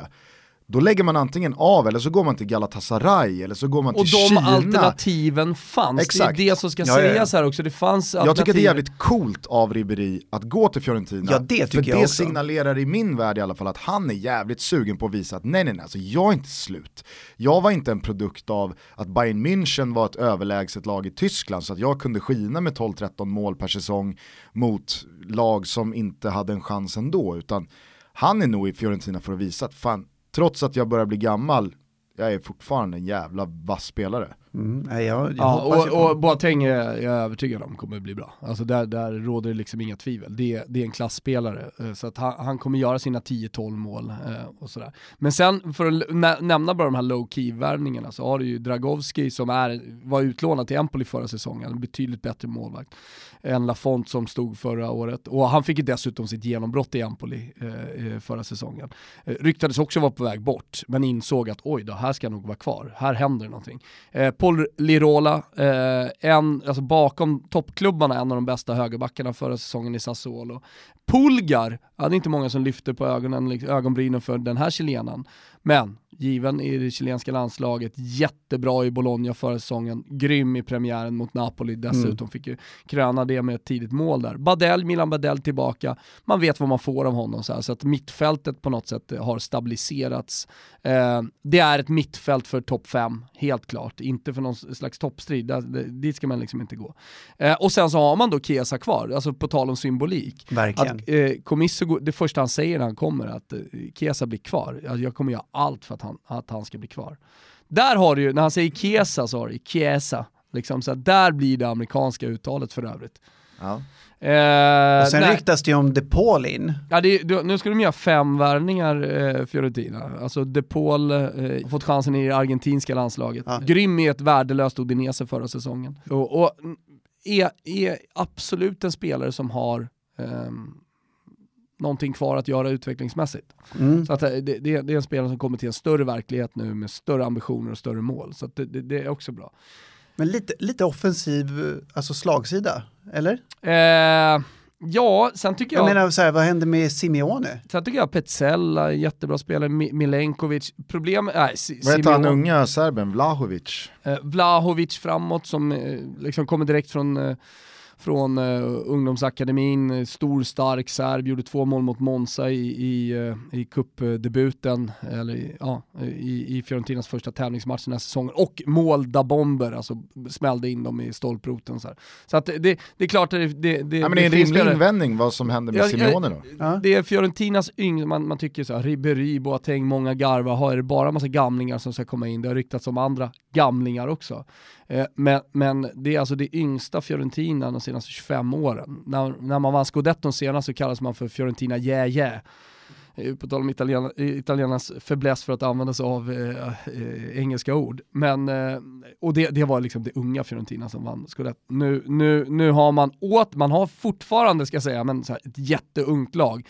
Kryddat nu med, eh, med rutinerade världsstjärnor. Mm. Världsstjärnor på Boateng kanske man inte ska säga, men ja, ah, ni fattar vad jag menar. Ska du kanske revidera din eh, floppkänsla, eller har Thomas inte övertygat dig nog? Ja, men det är, det är väl fortfarande Montella emot, va? Um... Rimlig. Jo, men det är så här, sen, när, när vi hade Montella och gick bra, då släppte vi ändå in ett mål av Gobbi hemma mot Parma. Trots att vi har dominerat matchen hela. Han kan inte stänga matcher. Det är mitt problem med Montella, om vi nu ska bara liksom sätta lite kött. Kött på det du säger om Montella. Det är väl favorit på att han är den första liksom, tränaren som ryker. Han är ju jävligt bra framåt. Alltså så här, det, det, det, det flyger om Fiorentina. Och, men det finns ju ingen kontinuitet i prestationerna. Man vänder mot Juventus hemma i en historisk match. Ja, sen torskar man ju såklart matchen efter. Alltså så här, det är Montella för mig. Ja, men sen så tror jag att det, det, det Tony också sätter fingret på här kring Montellas aktie och varför han eventuellt då är favorit att få dojan först är att han kom in i den här säsongen efter en historiskt usel vår, tar över efter Pioli, vinner inte en enda match, håller på att åka ur. Alltså då, mm. Fiorentina kunde ju åka ur sista omgången. Teoretiskt sett sista omgången, precis. Eh, vilket var helt sanslöst. Jag kommer ihåg den tweeten från Thomas när det återstår typ tre omgångar. vi kan åka ur. Så att jag insåg det. Vad fan, vi kan ju åka ur. Det, nej, man fick att upprepa det lite för sig själv. Ja. Nej, och så här, eh, avsluta för att det blir för mycket Fiorentina, absolut inte. Men det är ju som Tony säger också, så här, så här, nu pratas det om Fiorentina igen. Det, det gör ont i mig och det tar emot att säga, men en av de absolut viktigaste grejerna som har skett i sommar, det är att Corvino har lämnat och att Daniel Pradé är tillbaka. Mm. Som en, liksom, han är en mycket mer modern sportchef. Han jobbar, han jobbar som de moderna sportcheferna jobbar, inte så här tydligt bara med den agenten eller bara med den agenten så här, som har varit klassisk Corvino. Har och, Corvino och, pikat? Ja, herregud alltså, det gjorde han nog i Lecce, höll jag på att säga. Nej, det gjorde Nej, han i Fiorentina. Eller är han fortfarande... Gud i Casa Borrell. Jag håller, alltså jag är tyst här. Eh, alltså jag alltså, eh, välkommen tillbaka till. Nej, precis. Borrell jag... lyssnar på det här ändå. Jag ska ju i något läge träffa Christian igen och jag kan ja. inte jag kan inte komma med ja. ett sånt uttalande i bagaget. Men Borrell håller fortfarande Corino högst. högst. Ja, ja, men jag tror att till och med Borrell liksom inser att Corvino har gjort sitt på den stora. Inte ens Lecce ville ha honom. Alltså det säger väl allt. Eh, hörni, det stundar ju en fantastisk eh, andra omgång. Eh, det är bland annat eh, Juventus-Napoli och eh, framförallt så är det Derby della Capitale. Lazio mot Roma söndag. Eh, man ser alla de här matcherna på C-more. Eh, ni vet ju att eh, det är La Liga, Serie A, M L S, eh, P G A-touren och E M-kvalet för ynka nittionio spänn i månaden hos våra vänner på C-more. Dessutom så är det ju eh, alla våra favoriter som kommentatorer. Husfeldt, Kviborg, Svanen, Pintorp med Vicky Blomé och Marcelo Fernandes också som eh, experter med jävla superstarter. Framförallt Marcelo. Vicky har ju fått barn här tillsammans med Robin. Nu säger vi grattis igen då från eh, Toto Balotto-studion. Eh, men jag tycker att Marcelo har gått in och rivstartat den här säsongen såg som expertkommentator. Såg ju, eh, när jag var på Atletico Juve eh, så satt jag precis nedanför pressläktaren över Juventus avbytarbås.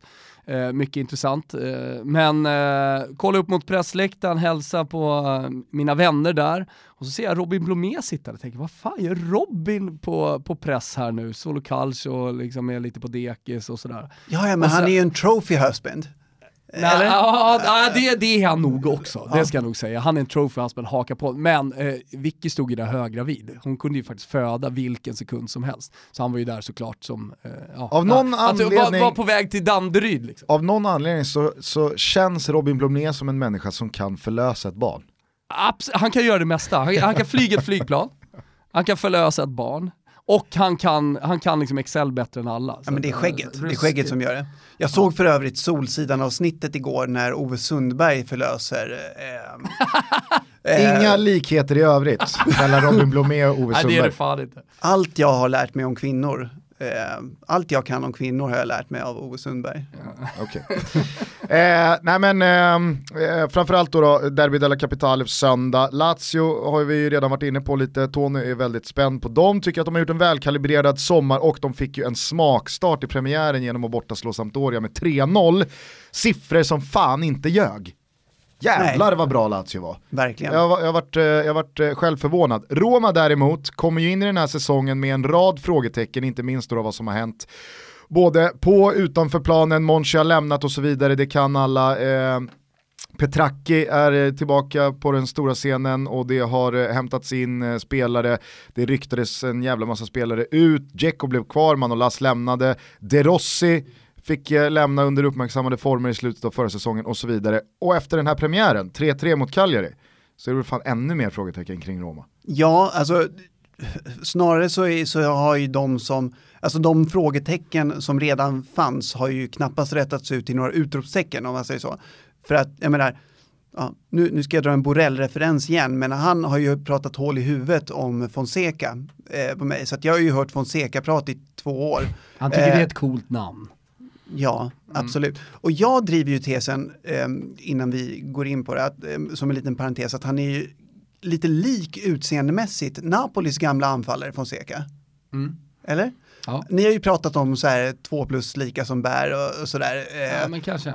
Den här ja, är ju, ja, den här är ju minst tre plus. Men, ja, minst tre plus. Ja, okay. Mm. Den, jag bildgooglar här och nu. Fortsätt Tony. Ja. Eh, så att jag har ju... Ja, alltså li, lite Borrell-smittad så har jag varit väldigt, eh, väldigt nyfiken på Fonseca och hans liksom eh, ser man två punkt noll sätt att eh, spela fotboll på, eh, att anfall är bästa försvar och så vidare och så vidare. Eh, han, han tar ju onekligen in en hel del entusiasm i Roma, och han har ju fått gamla ringrävar som Eh, Kolarov och framförallt då Dzeko att spinna som katter. Jag menar att Dzeko förlängde hade ju inte så lite att göra med eh, hans nyfunna relation till den nya tränaren, och jag tror att Dzeko alltså potentiellt har trettio mål i sig den här säsongen under Fonseca. Däremot så är det ju så här, ja, vi, vi var inne på frågetecknen och vi var inne på premiären. eh, vi, vi hade ju våra misstankar om att den här backlinjen inte skulle hålla måttet. Eh, ni pratade om Juan Jesus i, i eh, förra avsnittet tror jag det var, och jag tror inte det finns så där jättemycket mer att tillägga efter den sågningen. Möjligtvis att han var en lika stor Inter-ambassadör eh, under den tiden han spelade i Inter, så var han ju liksom den, den första som pratade om, om Inter och så vidare och så vidare. Eh, nu gör jag ju samma sak i Roma som ni mycket riktigt uppmärksammade. Jag fnissar till lite här för att nu när jag får upp då bilder på Napolis eh, gamla Daniel Fonseca, så tror jag inte att Paolo Fonseca är sådär jättenöjd med Bacchis Bacchis lookalike. Men nu har ni då... Nej, men lägg av. Alltså, det där, alltså, inte... tänk, tänk dig, alltså det skulle kunna vara samma person tjugo år senare när han liksom har rättat till frisyren. Alltså Daniel Fonseca ser ut som en... Nej, kom och hjälp mig. Lite mer... Rekoba. Exakt, en förståndshandikappad Rekoba. Förstått handikappade. Paolo Fonseca är ju liksom, det är ju Vogue ja. löp, vad säger man? Omslag, Vogue omslag material. Ja, ja. Ja, men det skulle kanske Daniel kunna vara tjugo till tjugofem år senare också. Med efter tandställning och alla möjliga olika operationer. Ja, men vadå? Ah, Paolo Fonseca har väl också... Käkan utbytt, kindbenen liksom tillspetsade. Romas tränare Paolo Fonseca är också utrustad med tänder som inte skäms för sig, vill jag bara säga. Jo, fast Daniel Fonseca, det är ju en bondskurk. Eller den här, vad heter han? Johannes Brost karaktär i Jönssonligan. Ja, ja, ja eh, som är någon slags så här dålig kopia på hajen eh, i James Bond. Ja. Eh, Jaws menar jag. Precis, Jaws. Ja, det är väl en direkt, en direkt ja, kopia. Direkt snodd liksom. Ja. Eh, I alla fall, eh, att Juan Jesus fortsätter att prenumerera på startplatser i Roma år efter år är ju inget hälsotecken. Fast jag tycker jag inte heller håller på den här nivån riktigt. Eh, Mancini, som jag hade lite förhoppningar eh, inför, alltså inför den här säsongen, jag, jag håsade ju honom lite grann, jag tyckte han var jättebra i Atalanta. Eh, kom ju in och gjorde det jättedåligt. Kom mot, ju snett in ska jag säga. Alltså, ja. Också. Alltså, så här, det, det, det är nog inte helt lätt att komma in i det läget. Eh, jag, jag tycker också Mancini var jättebra i, i, i Atalanta och trodde jättemycket på den värvningen, men, men uppenbarligen så kommer det att ta lite tid. Det är inte ett försvar att bara gå in och vara trygg i. Alltså, det är ju det som är problemet. Det finns ett försvar att komma in i och bara leverera direkt. Jag, alltså, som talar då kanske för att De Ligt ska, ska lyckas snabbare, men eh, Roma-försvaret, Fonsecas försvar, det är, inget, det, det är inte ett sånt. Jag tycker också att pro- problemet med Romas försvarsvärvningar är att det, det, det just nu nästan är en trupp med åtta likvärdiga spelare. Ja. Alltså Zappacosta går inte in och höjer någon slags konkurrensnivå. Nej, vad, vad, kom den, vad, vad skulle de med den värvningen till egentligen? Ja, det är väl att de släpper, de släpper Karstorp och så behövs det ett alternativ, men jag, jag tycker inte Zappacosta är, är, det, det, är inte en, det är inte en bättre högerback än eh, Florenzi. Verkligen inte. Eh, så får man väl se vart man använder Spinazzola om det blir högre upp i banan, men jag ser inte Spinazzola som en klockrent mycket bättre vänsterback än Kolarov. Eh, mm. man, man har... Eh, Spinazzola skulle jag ändå säga en bra värvning. Absolut, det är en bra värvning, men Kolarov håller jag nog fan högst av de försvarsspelarna som var kvar mm. i Roma efter den här sommaren. Mm. Eh, vilket gör att ja, den bästa värvningen ska in och konkurrera med den redan liksom, bästa etablerade spelaren i försvarsleden. Absolut. Absolut. Eh, mittbacksproblematiken. Eh, nu nu eh, har jag förstått genom mina turkiska kontakter att eh, den turkiska mittbacken som har värvat sin Mert någonting. Mm. Eh, hans namn är så jävla svårt och det får inte fäste. Ja, det är en rysare. Mert Chelin eller något. nej, men att det ska vara en jävla lovande spelare. Och visst, det, det kan det säkert bli, men... Men säsongen nitton tjugo liksom. Exakt, ja. eh, med de uppenbara brister som redan finns. Ja, jag är skeptisk. Sen vet inte jag vad du säger, men, men framför den där backlinjen så är det så här, Cristante Pellegrini, ja de har jättemånga fina förtjänster, men, men som en trygg sköld till en backlinje. Mm. Mm. Ja, jag är spänd på att se vad Diawara kan uträtta om han väl får chansen att bli en, en, en, en bärande spelare. Sen kommer ju Vertu in också, mm. eh, och det är ändå... Alltså, det är ändå en värvning. Hallå, här har man ändå spenderat pengar. Då måste ju tanken vara att han ska gå han i startelvan. Han måste ju spela. Ja. Det måste han göra. Uh, och det, det är ju ingen... Det, det, det är ingen jätte, jätte... Det är ingen topp-topp-spelare, men det är, det är absolut en bra spelare. Fonseca har i alla fall varit väldigt tydlig med att han vill ha in en bra mittback som höjer kvaliteten på backlinjen de sista dagarna i, i Mercaton. Och, jag och då undrar man ju varför jag hoppas de namn inte som det nämns är Rogani, precis. Eller Mustafi, eller Marcos Rojo från Manchester United. Alltså det är så här namnen som har nämnts. Det är ju... Det ena är ju värre än det andra. Ja, eh, jag, jag tror ju, alltså, jag, jag hoppas ju lite grann på att det kan bli, alltså för Romas skull, på att, den, att namnet skulle kunna vara N'Golo, alltså från Torino. För att där har man ju en, en mittback. N'Golo.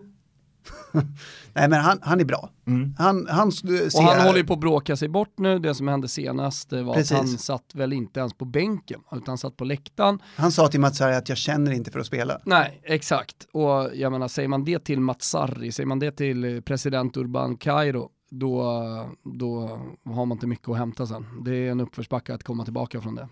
Mm. Ja, jag, jag är verkligen frågvis kring detta Roma. Jag tycker att offensivt så ja, jag håller med dig. Jag ser också Dzeko göra tjugofem plus mål, absolut. Mm. Eh, jag tycker också att Cengiz Ynder visade direkt i premiären att han är redo att vara en, en bärande pelare i ett Roma som eh, siktar mot att ändå landa en Champions League-plats. Eh, på ett sätt så kan jag vara lite fundersam kring att man inte väljer att ersätta El Shaarawy rakt av. Men med Perotti i truppen, jag tycker att Justin Kluivert hade en jobbig säsong, men jag tvivlar inte på potentialen där. Jag tycker hon, han också gjorde en ganska bra premiär. Mm. Eh, ah, det, det, jag ser gärna en anfallare komma in också eh, nu sista dagarna. För att eh, om Schick nu förhoppningsvis lämnar, så är det för tungt. Leipzig, eh, säger tysk referensen här borta som har koll på den tyska fotbollen, ja, ja. Är ju i slutförhandlingar om Schick. Ja, och Schicken får gärna lämna, men då är det ju uppenbarligen för tunt bakom Dzeko. Man kan inte förvänta sig och tro eller räkna med att eh, en, vad är Dzeko, åttiosexa? Mm. trettiotre-åring ska göra femtio matcher. Um, en och samma Nej, säsong. Men Higuaín lever ju också fortfarande. Det måste man ändå säga. Ja, alltså det skulle ju kunna, alltså precis, det är ju den här, den här superrokaden som skulle kunna bli klar klockan tjugotre femtionio mm. första september, eh, som skulle kunna landa Higuaín i Roma, men... Äh. Några ord måste nämnas kring Atalanta också, i och med att de kom fyra förra säsongen och man undrar vart är detta projektet på väg. Jag trodde de skulle spendera den här sommaren. Jag trodde liksom att eh, Atalanta skulle försöka ta ett kliv upp. Vi pratade om det förra, förra avsnittet också. Det men... blev Muriel och ja. det är ju en, det är en jävla bra värvning i sig. Men vi var ju lite så här, okej, okay, det ska ändå spelas Champions League. I ambitionen att upprepa en eh, topp fyra-plats finns då bredden? Ja, men det är som du sa, Skertell har kommit in. Eh, det är eh, Muriel och eh, sen är det han Ma- Malinowski från Genk som ändå köpts för hundrafemtio miljoner, så det är uppenbarligen en spelare, alltså det är mycket pengar för Atalanta eh, om man kollar historiskt, och, och en spelare som man tror på, men, men eh, ja ut, utöver det så är det ju väldigt mycket det Atalanta vi såg i fjol.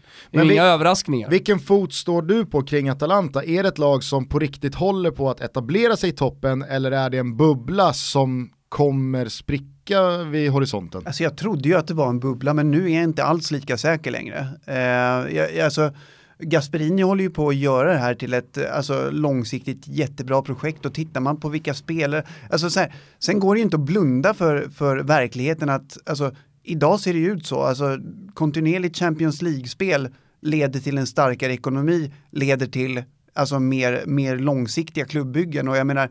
Om Atalanta kan lösa en åttondelsfinal eh, så ja, då har man en ekonomisk grund att bygga på som kan hålla i ganska många år.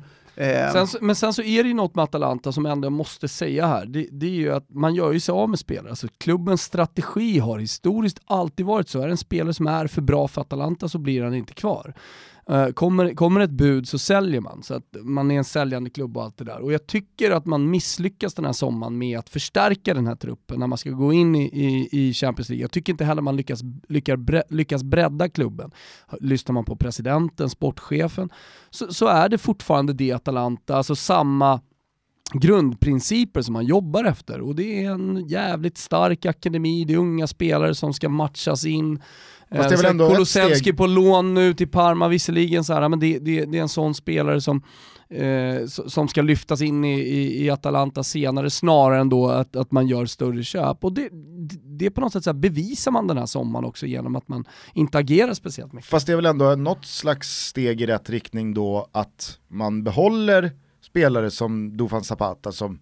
Hur många ville ha honom då? Ja, men var det, det borde väl ha varit... Ja, jag tror inte att det har varit så jävla många som, som alltså så här, steg upp från Atalanta som, som, som är intresserade av att köpa, för det måste ju vara det.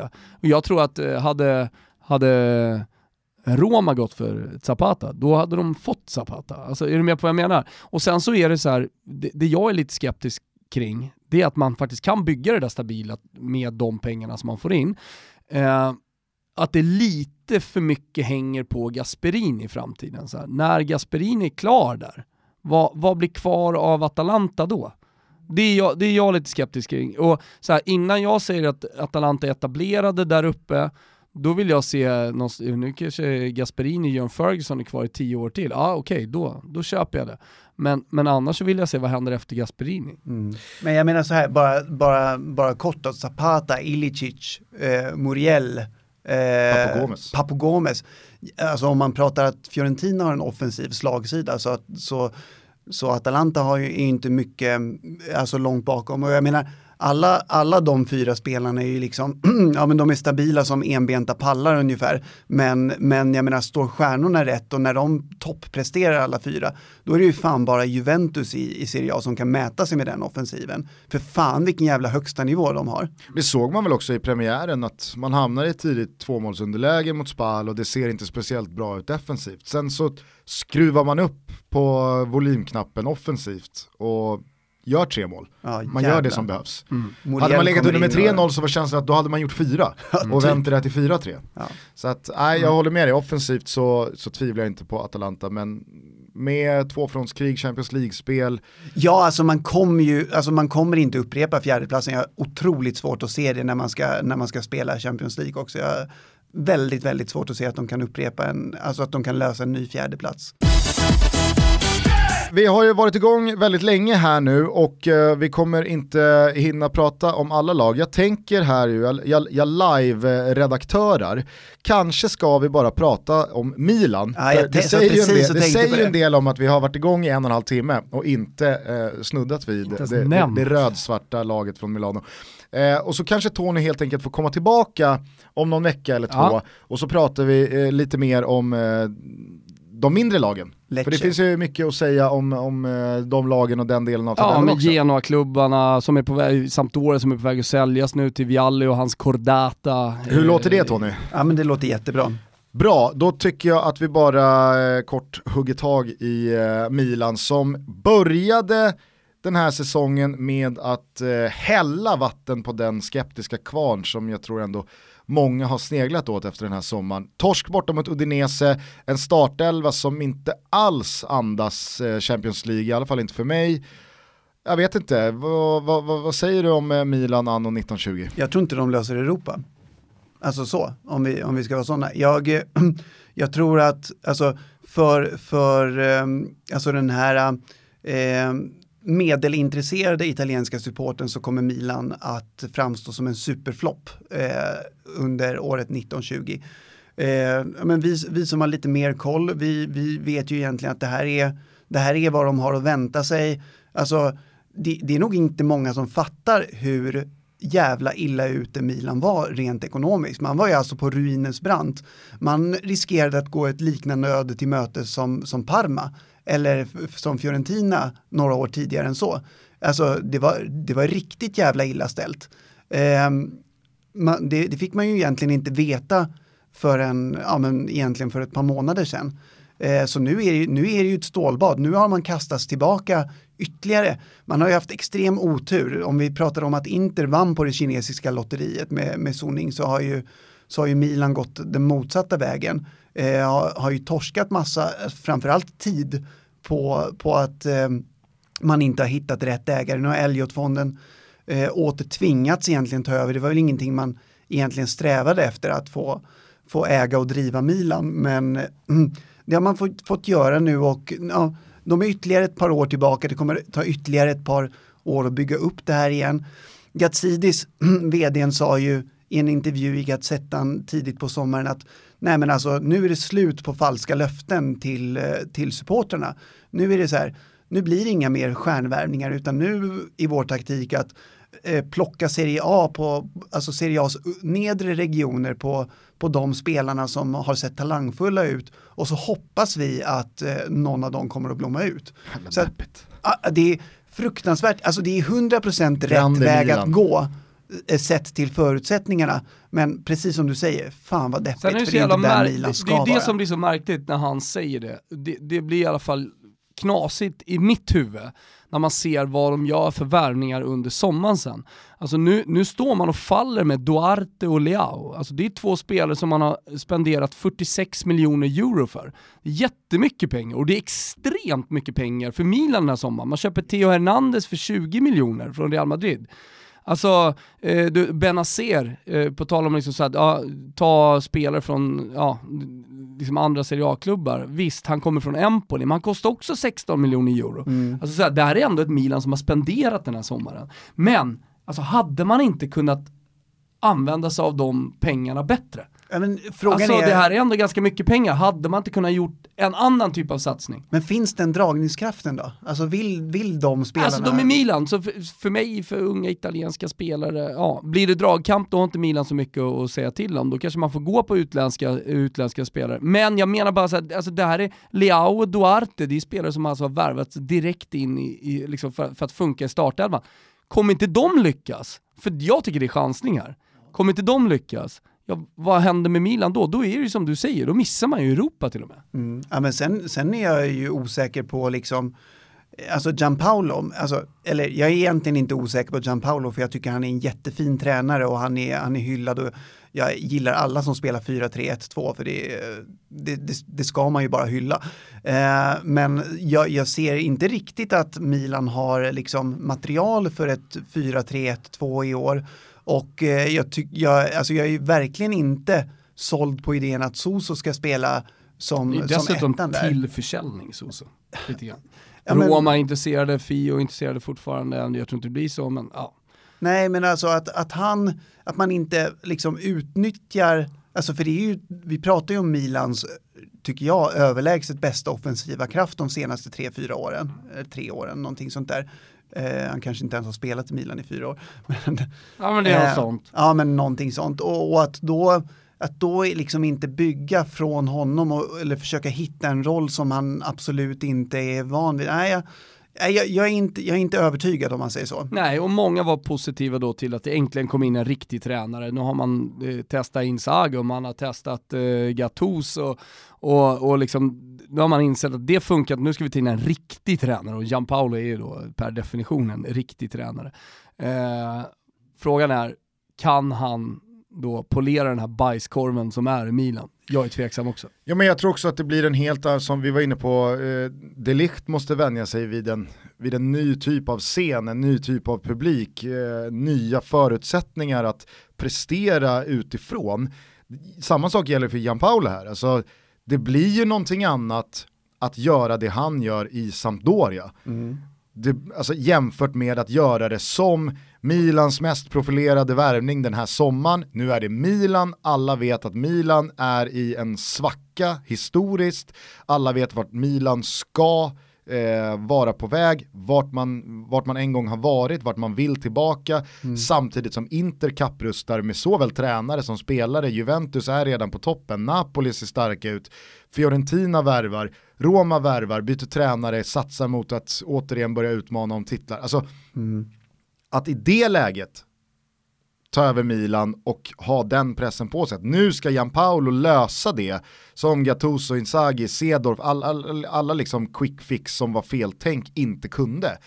Det är en jävla, det är tunga axlar där. Ja, verkligen. Och sen, är, sen ska vi komma ihåg att hyllad som Gianpaolo har varit så är han ju känd för alltså, två saker. Dels har han ett väldigt fint och, och taktiskt disponerade lag. Eh, men, men han är också känd för att hans lag hamnar alltid i nio, tio, elva matchers långa svackor. Får jag addera eh, en sak? Uh-huh. Lättstött. Per Maloso. Ja, det, det var mer än vad jag visste. Absolut lättstött. jävla, jävla bra inspel tycker jag. Japan, ja, han är lättstött jävla. Ja, ja, ja. Han kan sura ihop sig liksom. Gjorde han i Brescia, drog, försvann. Ingen visste vad han var. Fantastiskt blogginlägg av mig för övrigt. Då vi säger. Nej men, eh, svacker ja. Kan han hitta in i. Ja, men i Sampdoria så var det ju så varje år. Han, hans lag hamnade i, i svackor varje år. Och Gianpaolo är känd för att hans lag hamnar i långa svackor. Och jag menar, det, ja, historien ljuger inte. Man har väntat sig det även i Milan. Eh, ja. En lättstött jävel som hamnar i långa, tunga svackor. Det är inte riktigt vad... Men han är en riktig tränare. Ja, det är definition. Ja. Tur att han är en riktig tränare. Nej, men det ska jag säga, vi raljerar lite, men han är en jävligt bra tränare. Ah, absolut. Ja, herregud, herregud. Men det verkar i alla fall eh, råda... Man har en bajskorv att hantera. Det, det, det verkar i alla fall råda en stämning här i studion om att alla tre... är väldigt skeptiska, skeptiska till huruvida mm. Milan ska kunna de får överbevisa om, oss. Om topp sex. Ja, de får överbevisa oss. Med vi är inte sagt ensamma då, ska jag säga, bara i den här studion som är skeptiska till, till Milan. Så att, nej. Nej, nej. Med det sagt så tycker jag att eh, vi eh, avslutar dagens avsnitt. Vi eh, tar varsin höstpepsi tillsammans med Tony Baccio och så går vi ut i eh, sensommar Stockholm. Ja. Som blomstrar och badar i solsken. Ja, det är alldeles fantastiskt. Och vet du vad vi gör också? Vi laddar upp inför en Super Sunday. Första Super Sunday här. Ni vet, det kommer ju alltid någon jävla söndag som är helt sjuk. Vi har alltså Rangers Celtic tretton noll noll, A I K Djurgården femton, sjutton trettio Arsenal Tottenham, arton noll noll Lazio Roma, tjugotvå noll noll så kliver De Rossi in i sitt första River Plate Boca Juniors eh, derby. Och jag vet inte om vi ska lämna det. Ja, jag säger eftersom jag älskar den tyska och den österrikiska fotbollen. Vi har Austria Wien mot Rapid Wien också. Härligt. Så där har ni. En jävla derbysöndag. Det blir en ruggig Toto-trippel du och jag sätter ihop borta hos Betsson till den här helgen. Det ja, hör ju jag. Ja, det, det, det, det kommer bli en derbytrippel eh, till på söndagen. Eh, den, den, blir, den blir fin. Fint. Eh, stort tack Tony för att du kom och gästade oss. Och sen så säger vi väl på snart återseende då. Mm. Eh, när vi tar tag i resterande... delar av den eh, italienska fotbollen inför säsongen nitton tjugo. Finns det någon låt du skulle vilja avsluta episoden med? Um, ja, det finns det väl. Jag säger, det finns för många. Ja, det finns alldeles för många. Fan, jag borde ha tänkt på det här. Um, Vad är den italienska neunundneunzig luftballong? Är det, är det Volare? Ja, oh, eller är det ändå inte Eros? Se bastasse una grande canzone. Uh, Nej, eh, eh, Più Bella Cosa är väl eh, ändå... Ja, det, Nej, det... så platt kan det inte vara. Nej, så platt är jag inte. Jag eh, går ut på... Eh, jag, fan, vad, vad går jag ut på? Jag går ut på eh, Oasis och jag väljer eh, låten eh, I Got The Fever. Helvete vad bra. Helvete var bra. Hörrni, vi hörs nästa vecka igen. Vi bokar inget datum än med Tony, men ska vi säga nästa vecka eller om två veckor? Ja, det. Något sånt. Eh, ha det blir en, landslagsuppehåll. Då det kan det vara perfekt. Mysigt att sätta sig ner. Och... passar ju perfekt att prata Italien då. Ja. Eh, hörrni, stort tack för att ni lyssnar. Vi hörs igen nästa vecka. Ha en eh, fin helg och så förlorar ni er i all underbar fotboll som spelas. Ciao tutti! Och så jävla merde!